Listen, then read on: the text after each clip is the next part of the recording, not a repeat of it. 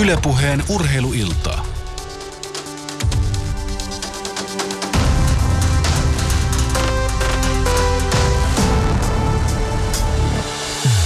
Jes, hyvää iltaa, hyvää tiistaita. Kahta minuuttia eli ilta kuuden on kello ja tästä tuttu ja turvallinen jokaisen kevään merkki. NHL-ilta, playoffs ja ennakova sellainen lähtee käyntiin.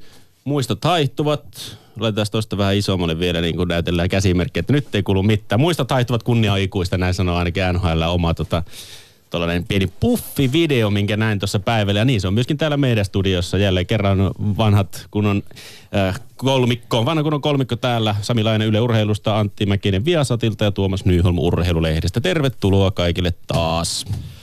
Kiitos Jere. Kiitos Jere. Jes, ja tässä pieni disclaimer myöskin laitetaan äh, kuulijoille siitä, että et, ennen kuin alkaa lähtee viestit liikkeelle, että onko Jere huolassa tai minkä takia puhe noin sössöttää tai muuten vaan artikulointi on huono, niin se ei johdu siitä, että mulla olisi dopingia veressä, vaan se johtuu ainoastaan siitä, että eilen tuli poistettua pari viisauden hammasta ja nyt on vähän, puheen kanssa joutuu vähän niin kuin Kaikki me tarina, tarinaamme kyllä, keksimme. Kyllä. No mutta mä keksin, tämä oli tämän päivän tulos. mutta eikö kuulosta ihan uskottavalta? Kyllä. Joo, no, yllättäen, että ollut aamuvuorossa kuitenkaan. Niin, kato, siinä oli, siinä oli, tämä oli osasyy ja sitten se oli myös tuo, tuo viisauden hampaiden poisto oli osasyy. Onko teiltä koskaan poistettu? On. Mä olin nukutuksessa, heräsin, oli verta nilkassa saakka, ei ole edes värikynä. ei ole värikynä. Mulla oli verta nilkassa. Mä sanoin suoraan siellä lekurille, että mä en sit todellakaan valveilla. Tämän operaation mm, aikana mm. paljon maksaa nukutus. Siellä oli hintalappu siihen pöytämästä asia selvä. Löytyy ilman muuta noin rahat ja sitten nukutettiin ja mä heräsin ja nilkassa oli ver, veriroiskeita. Siis oli ihan hyvät nuku. Mutta sä et kuitenkin nukutuksen. Se on, Joo, sain, sain ehdottomasti. Kyllähän rahalla mitä vaan saa tässä Su- maailmassa. Suosittelen nukutusta, Joo. koska Joo. kyllä toi mutta se, oliko kivut sen jälkeen minkälaiset? Itse asiassa mä lähdin siitä suoraan jotenkin duuniin ja ne ei ollut niin älyttömät, kun mut lähti siis kolme lähti pois ja se yhtä no. ei niin kuitenkin ollut tai se oli jäänyt sinne jumiin. Mutta tämä hammaslääkäriltä voidaan päättää siihen, että buran alla se toipui. Mm, no, niin se on. Ei muuta kuin purana naamaa, mutta kyllä se aina yllättää, kun puudutus lakkaa ja tulee kipu läsnä. Joo, niin joo. Mutta se ei ollut niin paha, kun mä pelkäsin, tiedätkö, että se vetää ihan tilttiin. No. On olemassa lajeja, missä huudetaan, että kestä sitä kipua. No niin, mä mm. just tässä mietinkin, että tämä on jotenkin otollinen iltama ottaa vähän Kipua. Vähän kivun, kipua, kipua niin sanotusti ja niin sanottu playoff-leuka nyt käytössä, kun vähän turvoksissa. Ja niin sä et viitannut veikkaus. Saadaanko mekin Samin kanssa, mekin Samin kanssa selittänyt jotain tähän alkuun vielä? Jotain. Toista, toista päivää flussa päällä saattaa tulla vähän... Startti. Ottakaa, ottakaa Pari päivää flussa päällä. Niin, Voi olla, että tulee vähän höveleitä vastauksia.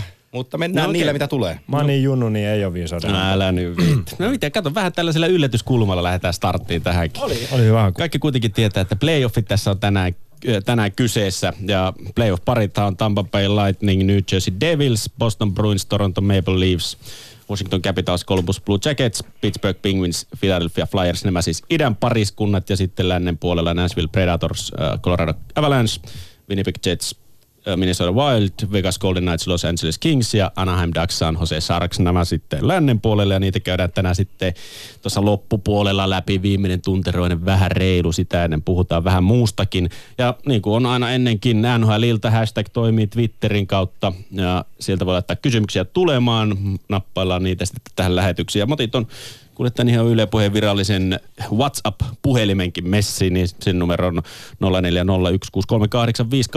Jos ei Twitteriä omista, niin siihen voi WhatsAppin kautta sitten viestejä laittaa tulemaan ja osallistua tähän lähetykseen sitä kautta myöskin. No, playoffit alkaa siis keskiviikko torstain välisenä yönä.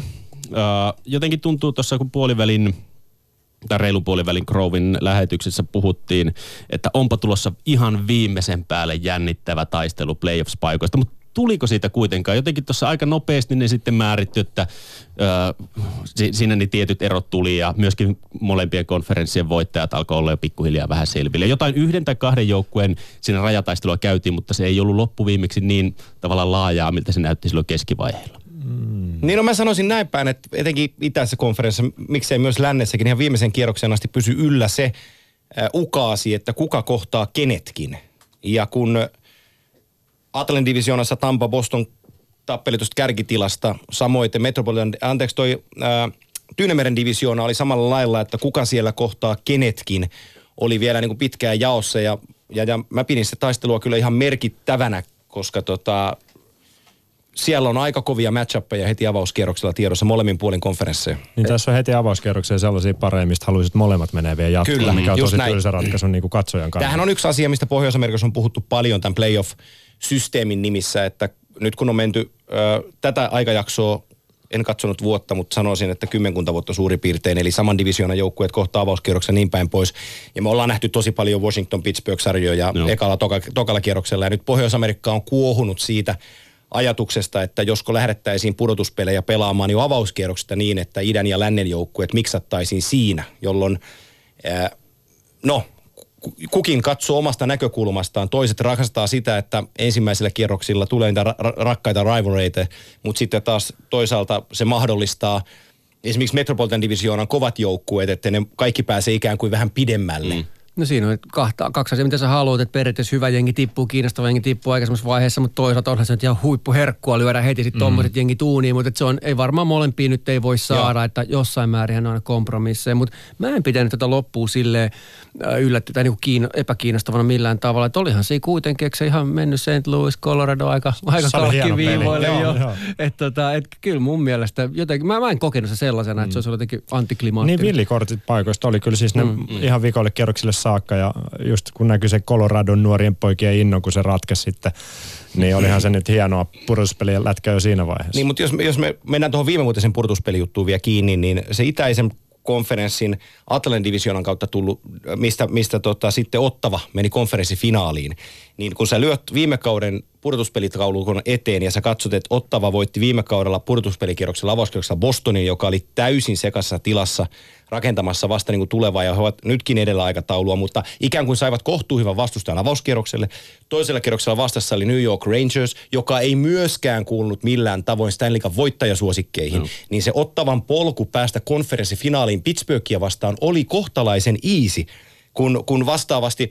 Ö, kaikki muut joutuu käymään vähintään niin kuin tosi, tosi tiukkoja ottelusarjoja ekalla tai toisella kierroksella ennen kuin, ennen kuin konferenssifinaalipaikka aukeaa. Mm. Mutta tossa on se, että mun mielestä tota ei voi ratkaista kattavasti sarjajärjestelmillä, koska tapahtuu niin paljon heittoa, No että jonain, jonain Joo. toisena vuonna Joo. sit siellä olisi voinut ollakin se, vaikka tämän vuoden Bostoni ei olisikaan Joo. mikään niinku palakakkua enää, että niin nopeasti ne muuttuu. Mutta toki siinä on poittinsa miettiä tota Joo. asiaa, mutta et se, se heittely on aika niin iso seurojen välillä niin kuin kausittainen Ja jos, niin ja jos vielä linjataan isossa asiassa, päästetään Samikin kohta ääneen, mutta tota...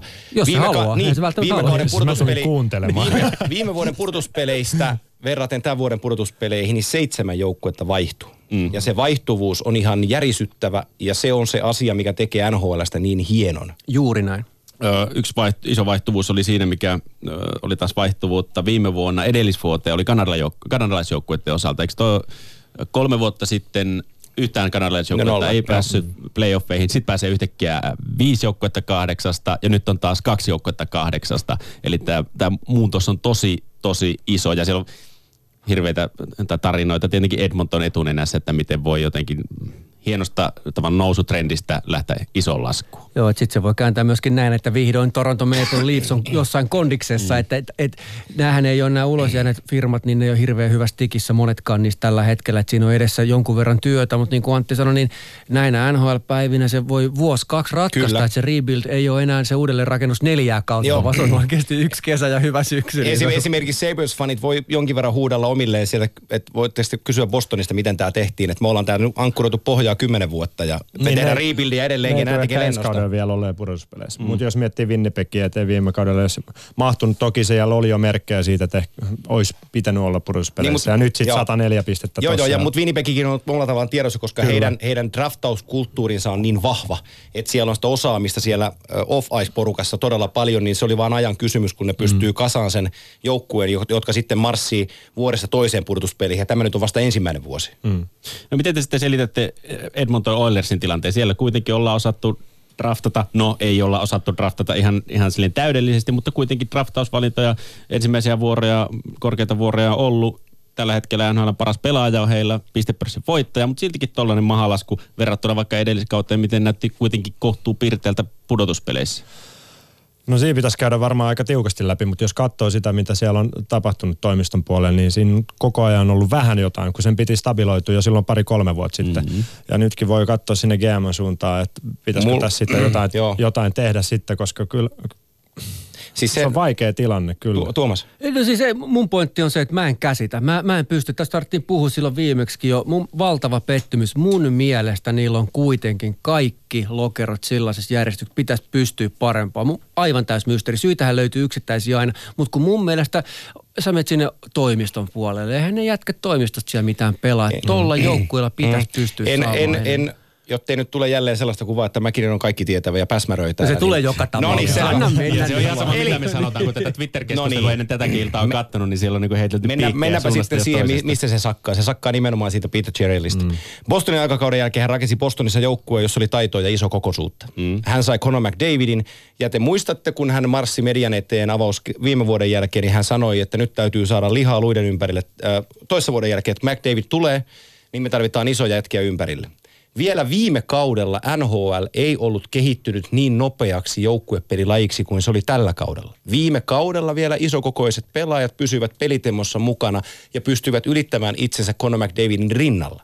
Tällä kaudella ajokoirien määrä kilpailussa on lisääntynyt, yhtä kuin nopeus on lisääntynyt, mutta Milan Lucicin, Patrick Maruunin ja kumppaneiden nopeus ei. Se Kyllä. joukkue sakkas siitä pelinopeudesta. Kyllä toi on totta, mutta silti siis vaikka saatat nämä tekijät huomioon siitä huolimatta, mm. mun mielestä Joo. niillä on siltikin, koska kyllähän sinne mahtuu jalaton jätkä tonne ja hitaampi jätkä tonne. Niin siis ja, se ongelma tulee siitä, että New Jerseyllä joku Jesper Bratt tulee, Joo. tulee Alsvenskanista ja täppää 30 häkkiä suurin piirtein ja lähtee lentoon. Niko Hischier tulee suoraan pelaa Taylor Hallin kanssa, vetää unelmakauden. Edmontonilla ei ole niitä nuoria, anteeksi nyt vaan, mutta Jesse Puljujärvi ei pystynyt olemaan se ö, komeetta, jota ehkä Edmontoni olisi tarvinnut. Ei. Niiltä jäi täysin puuttuun nämä Drake Juulat ja kumppanit, jotka eivät ylittäneet rimaa, kun taas vastaavasti kilpailevassa joukkueessa näitä pelaajia löytyy yllin kyllin. Mutta jos ottaa vaikka tähän vastapainoksi Los Angeles Kingsi, joka taklaa ja raastaa ja näitä, siellä on noussut Alex ja Follow, Joo. Kempe, nopeita kavereita, mm. mut, mutta ne ydinjätkät on kuitenkin yhä sitä raskasta, jos katsoo Dustin Brownin kautta tällä kaudella, siellä on 61 pistettä, kun Mut hänet jo haudattiin pari vuotta sitten, et, ettei mut- nopeus joo, riitä. Mutta mut Dustin Browninkin kohdalla tulee, otettiin se pois rinnasta. Hänellä, mm. Hänen elämäntapansa ei ollut ihan jääkiekkoilija ammattilaisen arkea. Hän on palannut takaisin onko sitten oikea sana nöyräksi jääkiekkoilijaksi, mutta hän on tehnyt työnsä, kuten Anse Kopitar on tehnyt työnsä. Kukaan ei kiistä, eikä kiistänyt, etteikö, Dustin Brown pystyisi tässä sarjassa pelaamaan korkealla tasolla. Hän itse asetti rimansa vaan alas. Nyt se on palannut takaisin ylös ja kyllähän joku Anse Kopitarin ja, ja Drew Dowdin kaltaiset jätkät, kun ne on primissa ja ne pelaa parhaimmillaan, niin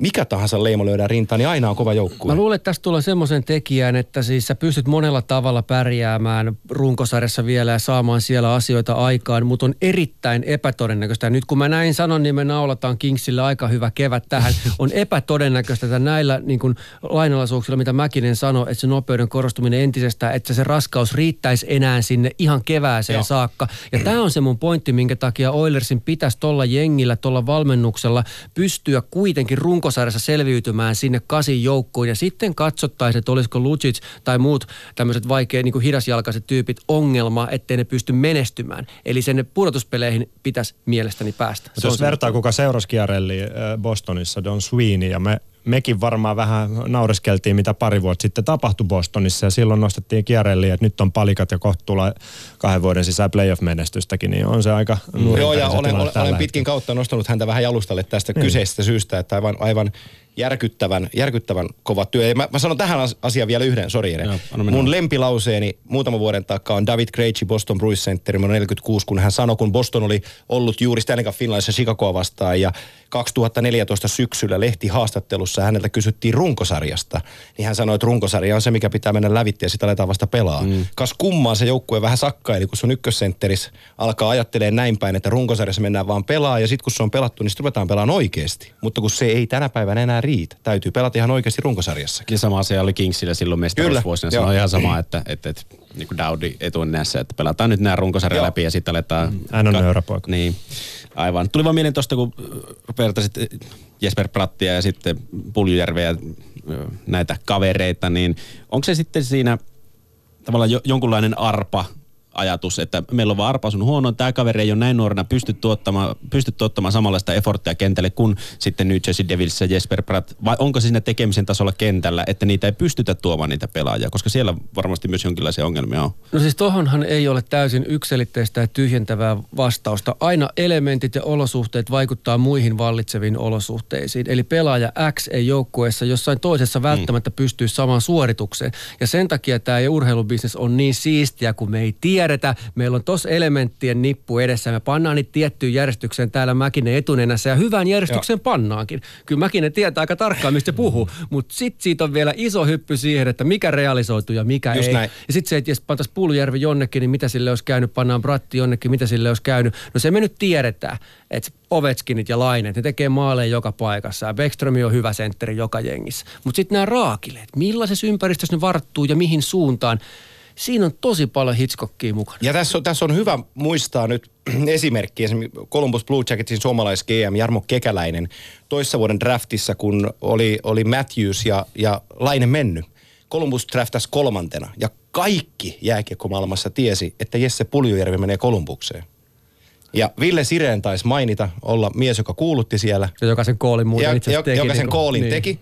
Ja hän ilmoitti, että Columbus Broadley ö, ottaa vastaan Pierre-Luc Dubois. Ja kaikki oli haaviauku, että mitä noin just teki.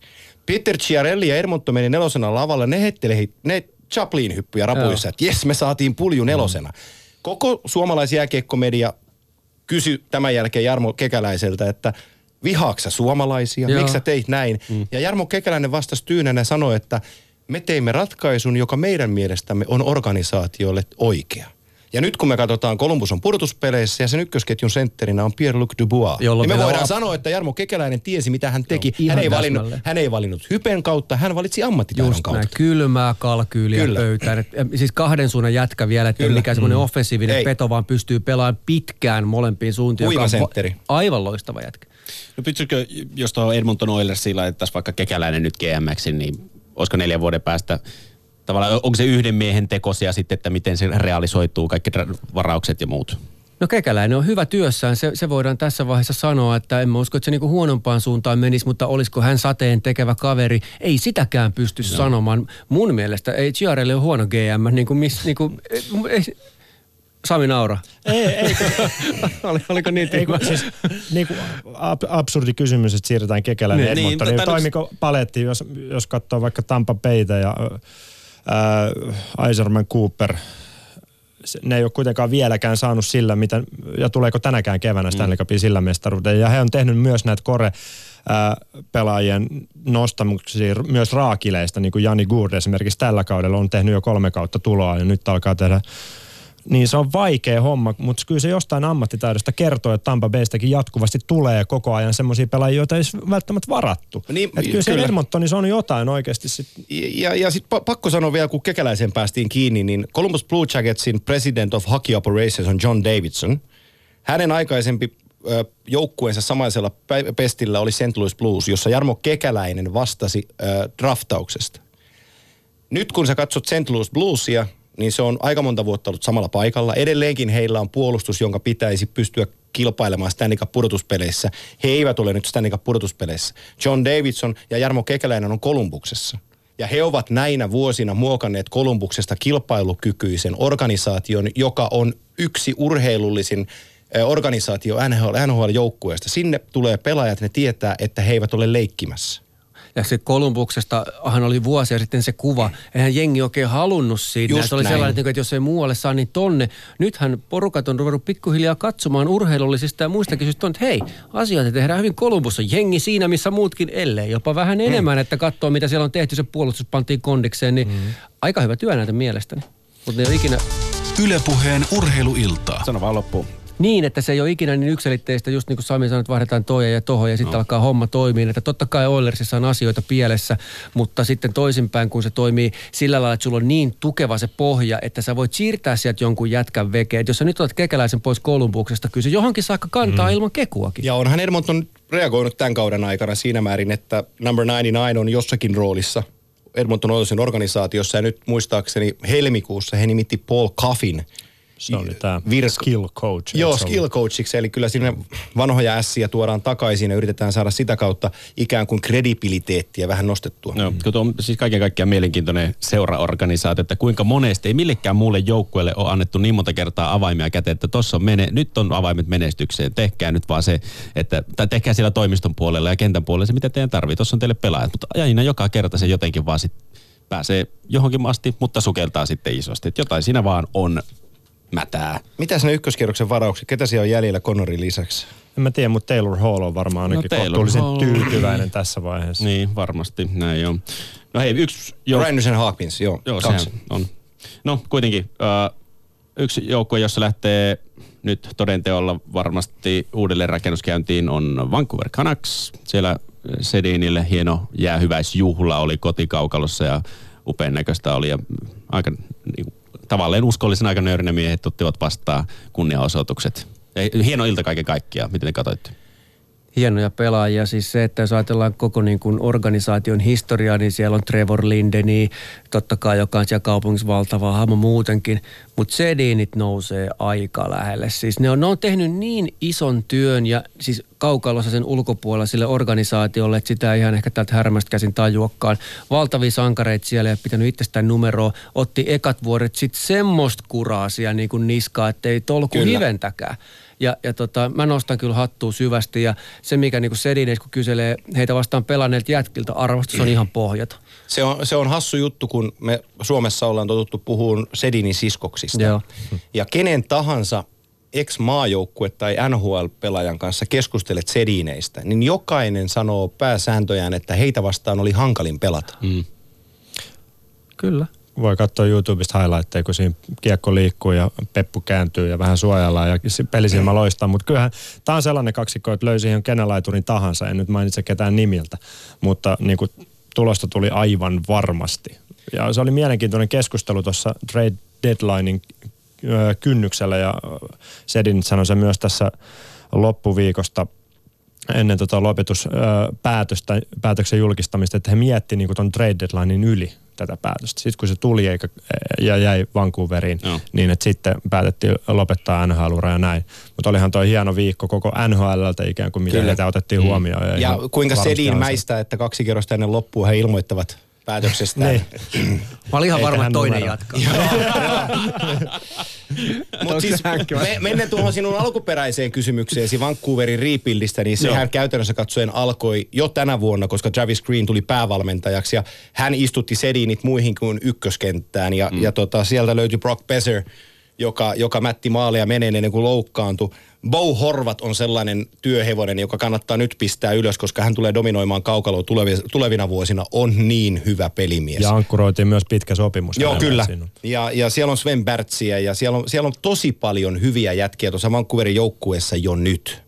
Täällä tuli muuten WhatsAppin kautta kysymys, että onko nyt varmaa, että McDavid tulee MM-kisoihin. Mun mielestä näin Kanadassa ainakin Kanadan jääkiekkoliitto uutisoi, kuten sanoin myöskin Bo Horvatista, että on tulossa MM-kisoihin, että siellä nähdään tätäkin kaveria. Mutta jo, jos niin kun ajatellaan sitä kautta, että onko, onko teidän mielestä jotenkin jonkunlainen helpotus äh, organisaatiolle, kun kaksi tämän kaltaista legendaa, seuralegendaa, jotka alkaa vetää jo viimeisiä vuosiaan, tiedetään se, kuitenkin ottaa jonkun verran palkkaa ja on niitä suunnannäyttäjiä joukkueessa, niillä on pakko antaa isoa roolia, niin kun he lopettavat, niin huokastaanko sille jossain määrin vähän helpotuksesta, että huh, nyt voidaan, tämä on se oikeasti iso liipasin sille, että me voidaan laittaa tämä isompi myllerrys käyntiin joukkueessa. He sai 14 miljoonaa lisää cap tilaa. Joo, siis totta kai siinä on tällaisia tiettyjä hyötyjä, Joo. mitkä on ihan suoria ja he antavat pelipaik- peliaikaa jollekin, mutta samaan aikaan se ei ole ihan niin yksilitteistä, että, että se mitä ne tuo pöytään, pukukoppi, se kokemus, siellä on nuoria ruotsalaisia tulossa, niin mitä pystyy heille, ja totta kai tulee olemaan lähellä jengiä, se on ihan selvä, niin kuin jos tarvitaan vähän niin kuin, että asuinpaikkaa jollekin ruotsalaisille lupauksille, niin me tuosta niin kuin asut tiistai, torstai, lauantai, Henrikille, loput Danielille, niin, niin vai asuuko se samassa kämpässä, mä en tiedä miten niillä menee, mutta joka tapauksessa, niin, niin siinä on plussia, mutta onhan siinä kiistattomia miinuksia. En muista kukaan helpotuksesta huokas, mutta ainakin pöytä on nyt pu- puhdas ja alkaa selkeästi uusi aika, että ei tarvii arpoa, koska nehän olisi voinut pelata ja pelata ja, Ja, ja sitten pelata. taas toisaalta, kun heidät tietäen, jos Travis Green olisi katsonut, että hän tarvitsee heitä ensi vuonna kolmoskenttään ja neloskenttään, ne olisi pelannut niin Travis Green äh, tai Trevor Linden olisi tullut sanoa, että te saatte miljoonan, pelaatte tossa. Niin varmasti jos olisivat pelanneet, jos olisivat halunneet pelata. Kyllä. Tästä päästikin hyvin Jussi Jokiseen, joka kautensa päästi, päätteli sitten tuolla Vancouverissa. Mm, onko mitään mahdollisuuksia enää NHL-sopimukselle? Tänä, tänä vuonna kierteli, oliko tämä kauden aikana neljässä seurassa vai viidessä seurassa? Oliko Neljä. Neljä. Ja kuitenkin loppukaudesta vähän pientä valoa tunnelin päässä, mutta riittääkö se yhtään mihinkään? No ei se kyllä varmaan riitä, että siis kerää koko sarjaprojekti jää kesken. Siis, et, et, ei siis Jusahan on huikea pelaaja, Mm. pohjaton arvostus ja melkein tonni täyteen peleissä. Et en usko, että enää löytyy. Siis ainoa, ainoa on juurikin edellä mainittu päävalmentaja Travis Green, koska hän antoi aika ylistäviä lausuntoja loppukaudesta, että jos se kan, riippuen siitä, missä Vancouver menee sen rakennuksensa kanssa, mutta nyt kannattaa huomioida, että kaksi ikonista pelaajaa jättää seuran. Ja sinne kokeneemmalle puolelle tulee lisää tilaa, niin siinä voi olla pieni mahdollisuus, että Jussi Jokinen, jos hänen NHL-uransa jatkuu, niin se jatkuu nimenomaan Vancouverissa, koska mun on vaikea nähdä, että hän enää muualta saisi Toi, lappua. to, joo, on, mm. kyllähän toi on siis teoriassa nähtävissä, joo.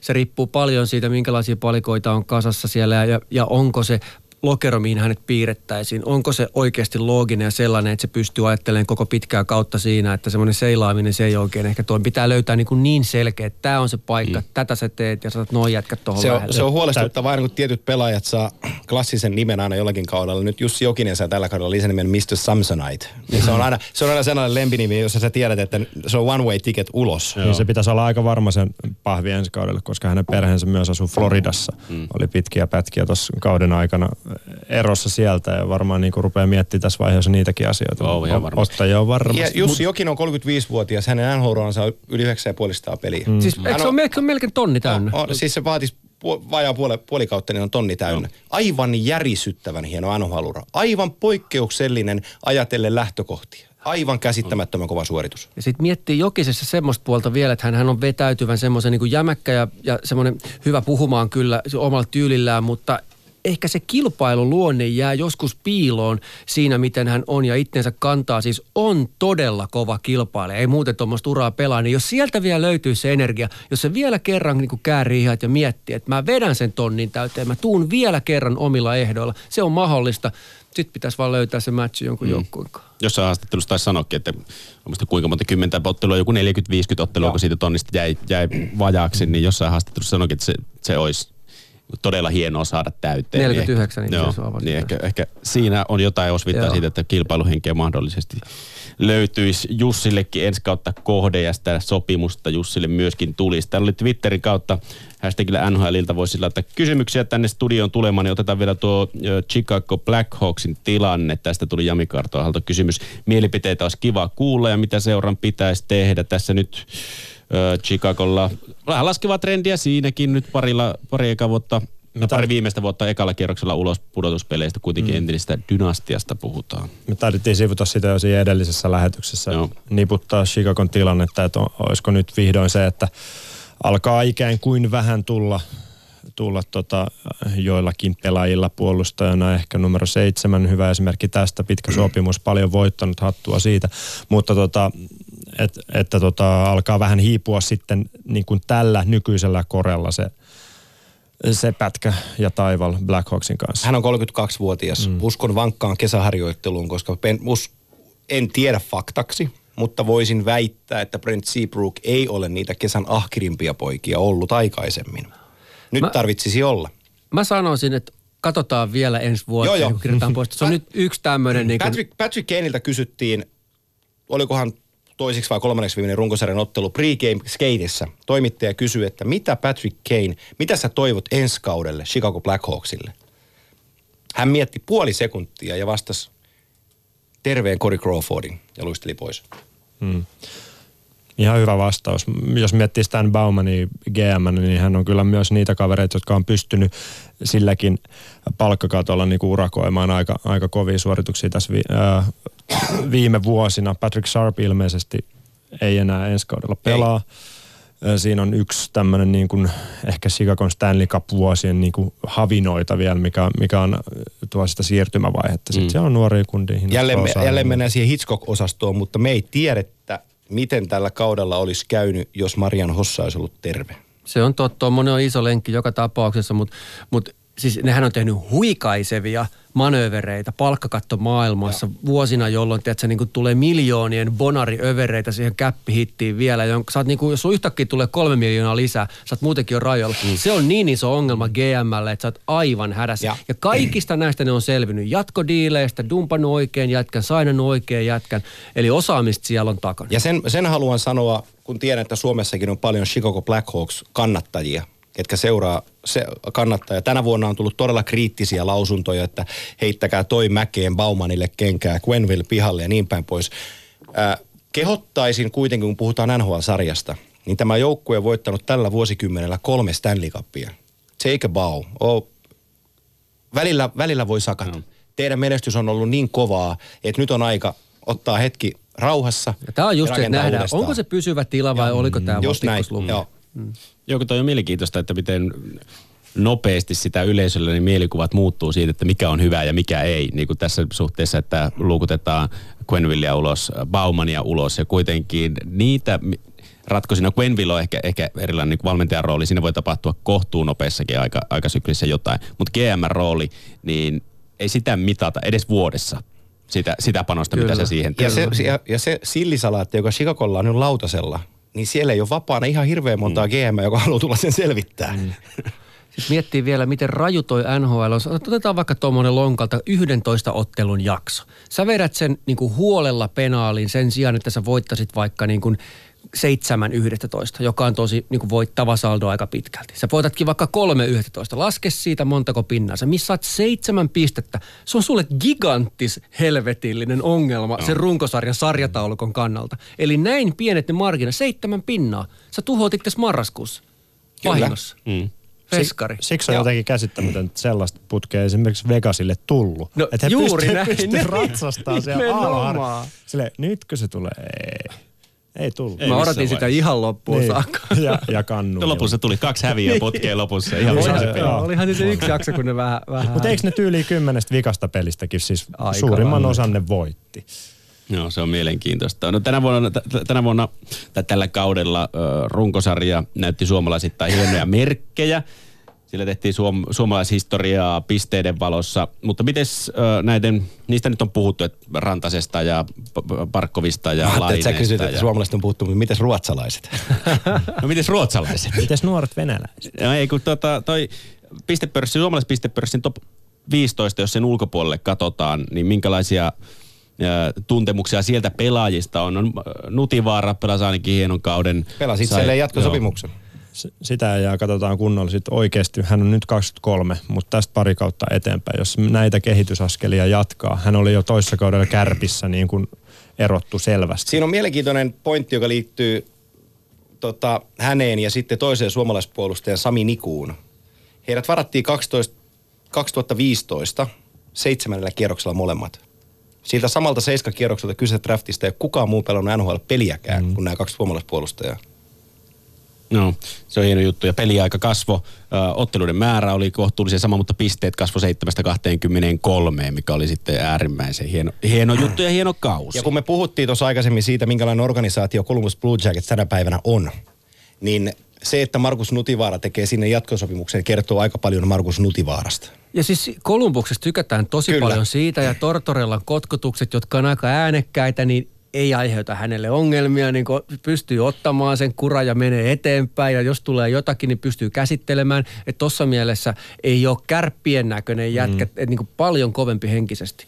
Joo, kyllä se on siis, jos miettii, että hän alkaa ikään kuin vasta nyt olla siinä primissa parin vuoden päästä, niin tota, nyt on jo semmoinen pelirohkeus, itse asiassa ekasta NHL-pelistä lähtien huomasi ja erottu niin kuin jäällä, että se on pakko nostaa hattu. Toki siellä on ver- puolustuspäässä jonkin verran tekemistä, on Mark, itsekin niin joo. sanonut. Markus Nutivaaran hienoin ominaisuus pelaajana on se pohjoisamerikkalainen ajattelutapa, jossa kun teet virheen, et jää sitä murehtiin. Mm. Tortorella on Juuri puhunut näin. tästä, Kekäläinen on puhunut tästä, koska sä pelaat niin paljon pelejä, niin sä teet väkisinkin virheitä. Suomalaispelaajan luonne on pitkälti sellainen, että se iskee sulle takaraivoon ja sä sanot itsellesi perhanan perhana penkillä, ja enää mä en tee tota virhettä, sä rupeat vähän puristaa. Just Mä- näin. Häntä- myös siitä, että hän nykyään hän voi jopa tehdä virheitä. joo, joo, että kyllä, se- kyllä. Että siinä on niinku se asia myös, että hän on ansainnut sen paikkansa Joo. siellä. Se ei joudu pel- pelkäämään koko ajan, että meneekö me nyt alas. Sillä, ta- sillä tavoin opitaan. Niin. Toi liittyy samaan ilmi- tai sama ilmiö on- tulee siinä, että, että sun pitää pystyä hyväksymään se, että sä et käytännössä koskaan pelaa sataprosenttisena. Sen 98 on oltava sun sataprossaa. Polveen sattuu, nilkkaan sattuu, hoitoja tarvitaan. Sitä on se arki. Sä et voi jäädä siihen jumiin, että vitsi kun mä en nyt ihan ole satkulla mukana. Joo. Jos sulla on luistimet jalassa ja kypärä päässä, sä oot satkulla. Ja tämän tilanteen käsitteleminen on pelaajalle aivan olennaista.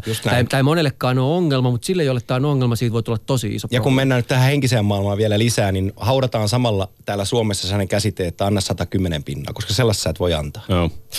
Eikö tota, Patrick Lainehan sanoi tuossa viimeisellä viikolla, mikä on aika erikoista sekin, että nuori pelaaja kuitenkin kyseessä aika avoimesti haastattelussa sanoi, että ei niitä runkosarjan viimeisiä pelejä jaksa ihan täysiä vetää, mutta pakko nämä on vaan vetää läpi. Että kun tässä ei ole mitään panosta. Teemu Selänen maista rehellisyyttä. Siltähän Kyllä. saattoi odottaa tuommoisia välillä. Niin. Niin samalla lähti kuitti myöskin Tampereen suuntaan. Tapparalle, että ei trappia ei enää jaksaisi. No muista suomalaispelaajista, mitä sitten katsoo, jos Nutivaro, hieno hyvä kausi, ottanut steppiä eteenpäin, niin miten sitten, no Puljista me puhuttiin, Markus Granlund, totta kai loukkaantumisia jälleen kaudella, mutta edelleen odotetaan sitä jonkunlaista steppiä eteenpäin, milloin todistaisi olevansa No siis viime pelaaja. kaudellahan se meni stepin eteenpäin ja jotenkin olisi toivonut, että siihen tuli se ranneleikkaus maaliskuussa. Jotenkin olisi toivonut, että tämä kausi olisi niin kuin napsahtunut vielä. Se olisi saanut pelattua toisen hyvän kauden, koska sopimushan päättyi tähän kauteen. Nyt tuli sitten vähän toisen suuntaan nilkkaan vammaa ja varmaan todella turhauttava kar- Niin, kausi Granlund jatkaa NHLssä, mm-hmm. mutta tämä loukkaantuminen tekee sen, että Vancouver pitää hänet mielellään riveissä, koska se palkka, palkka ei sitä hirveästi nouse. Kyllä. Eli tulee tällainen tietynlainen bridge deal, jonka Don- Donskoi teki San Joseen kanssa. Eli, eli tota, me annetaan sulle miljoona, todista mitä sä pystyt tekemään. Mm. Katsotaan sen jälkeen. Kun ette ole sanonut, pelannut toisen unelmakauden tuohon putkeen ja ottanut kolmosen. Horvat, Sutter, Gagner, siinä on kaikilla diilisenteriosastolla ensi kaudessa mm. Vancouverissa.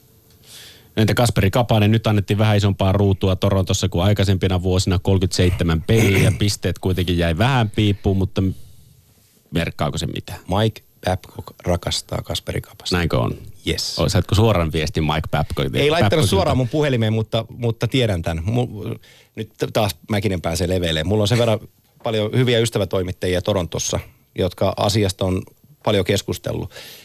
Torontossa pidetään Kasperi Kapasta NHL nopeimpana pelaajana. Jos sulla on nelosketjussa nopeutta, hmm. that's it. No, on se vähän taitoa. Ei, Joo, joo, on, mutta siis, tai, tai, mut se on se, mitä Babcock sinne, joo. Babcock sinne haluaa. Eli sulla on syvyysketju, jossa on kaveri, jonka luonne kestää puolustamisen, pelaa joukkueelle, mutta pystyy tekemään asioita, joita normaali nelosketjun jätkä ei pysty. Joo, eli siis jossain toisessa jengissähän Kasperi Kapanen voisi saada toisenlaistakin tonttia. Kyllä. Tuo Torontossa kilpailu entisestään kiristyy, ne on menossa aika pitkälle tässä niin kuin tasaisesti. Siellä on aika hyvä, hyvä buugi siinä organisaatiossa, niin jos Kasperi Kapanen ymmärtää sen, että tämä on se hänen reittinsä ja on todella valmis pelaamaan ne minuutit, mitä sieltä tulee sieltä Babcockilta, joka häntä rakastaa tietojen mukaan, niin, niin sit, sitten, sittenhän kaikki on hyvin ja kuuluu NHL, mutta mikä se lokero todella Joo, on? siis Kapasella on sellainen tilanne, että aikaisemmin äh, hän puhui myös Pohjois-Amerikassa ollessaan Marlisin puolella siitä, että hän kokee, että hänen kuuluisi pelata NHL.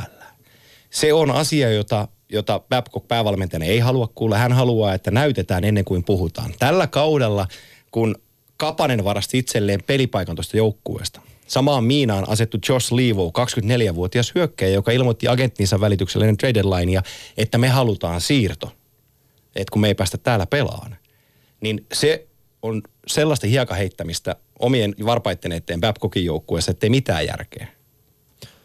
Kapaisen kannalta ehkä, ehkä just toi homma, että nyt on päässyt pelaamaan sitä alempia ketjujen roolia siellä 10 minuutin peliajalla, koska AHL hän on nyt oikeasti nähty Ilman Se ei ilman tarjoa enää mitään. Jos mietitään, rinnastetaan vaikka Joel Armiaan, joka kävi aikamoisen taiston itsensä kanssa, kun hänestä kuoriutui sitten ikään kuin lähti taitopelaajana vähän raakillena fysiikasta aika paljonkin, millä asenteella kouli AHL kehitty pelaajan. Nyt aivan loistava rooli Winnipegissä ja pelaa niin kuin tärkeimpiä hetkiä välillä kentällä.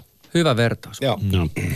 no miten sitten äh, Julis Honka, Arturi Lehkonen mu- myös vaikeita kausia, vai onko? No Arturi Lehkonen tulee sieltä, että loukkaantumista on ollut ja Montrealissa oli vähän niin kuin kiska kiinni aika pitkään tuossa. Että se on, se on niin kuin, No oli hieno katsoa väliin noita vikoja pelejä Montrealilla, kun voi miettiä, että mitä tässä oikein tapahtuu. Mutta silti Lehkonen taisteli niissä mun mielestä ihan ok. se on hyvä pelaaja ja sitten tykätään siellä. Ja loppukaushan oli häneltä ihan kelvollinen kyllä. Ja ensimmäisiä ja muuta. pelejä, joita hän pelasi tällä kaudella suurin piirtein ehjänä. Mm. Et kärsi tosi paljon loukkaantumisista kauden aikana. Ja Julius Hongalle, en muista käytiinkö tätä ennen kauden alkua lävitse, mutta, mutta mun pääni sanoi, että me käytiin se asia lävitse. Mutta kun sulla on uusi päävalmentaja nimellä Ken Hitchcock, ja kun muumipappa tulee ihan pikku punaniska päävalmentajana tulee siihen, sulla on nuori suomalaispuolustaja, joka on kiekollinen jätkä.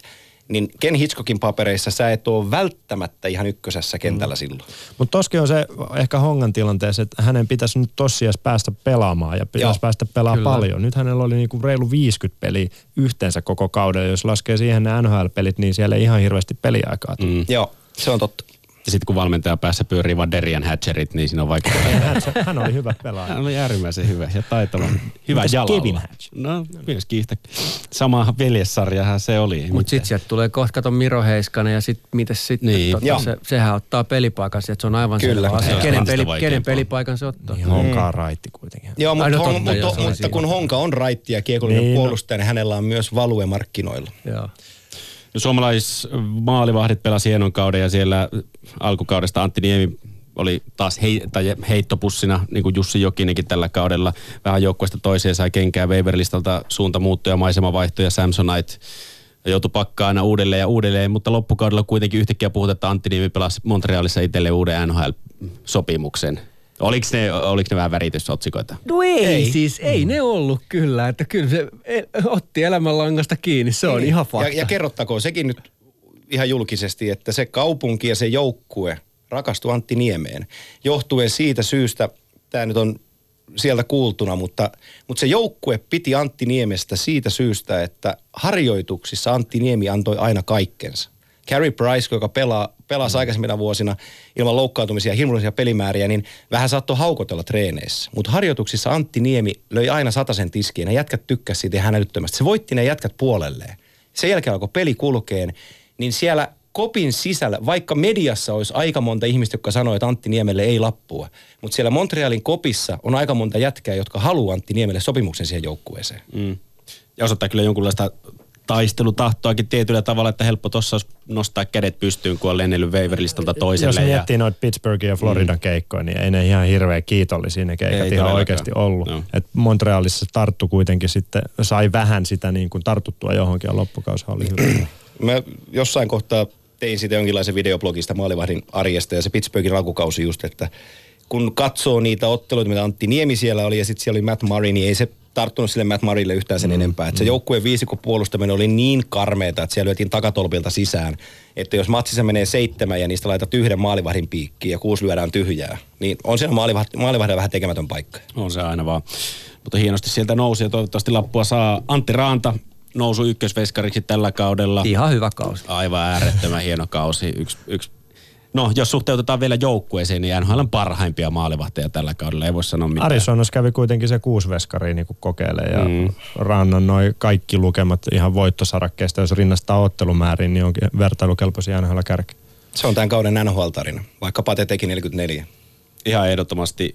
Mutta nythän kysymys kuuluu, että millainen sopimus Raanalle, ja onko se Arizona se paikka, minne se sopimus? se aina se Niin, kolme Ai vuotta. se sai aina Kolme vuotta. Se on ihan hyvä.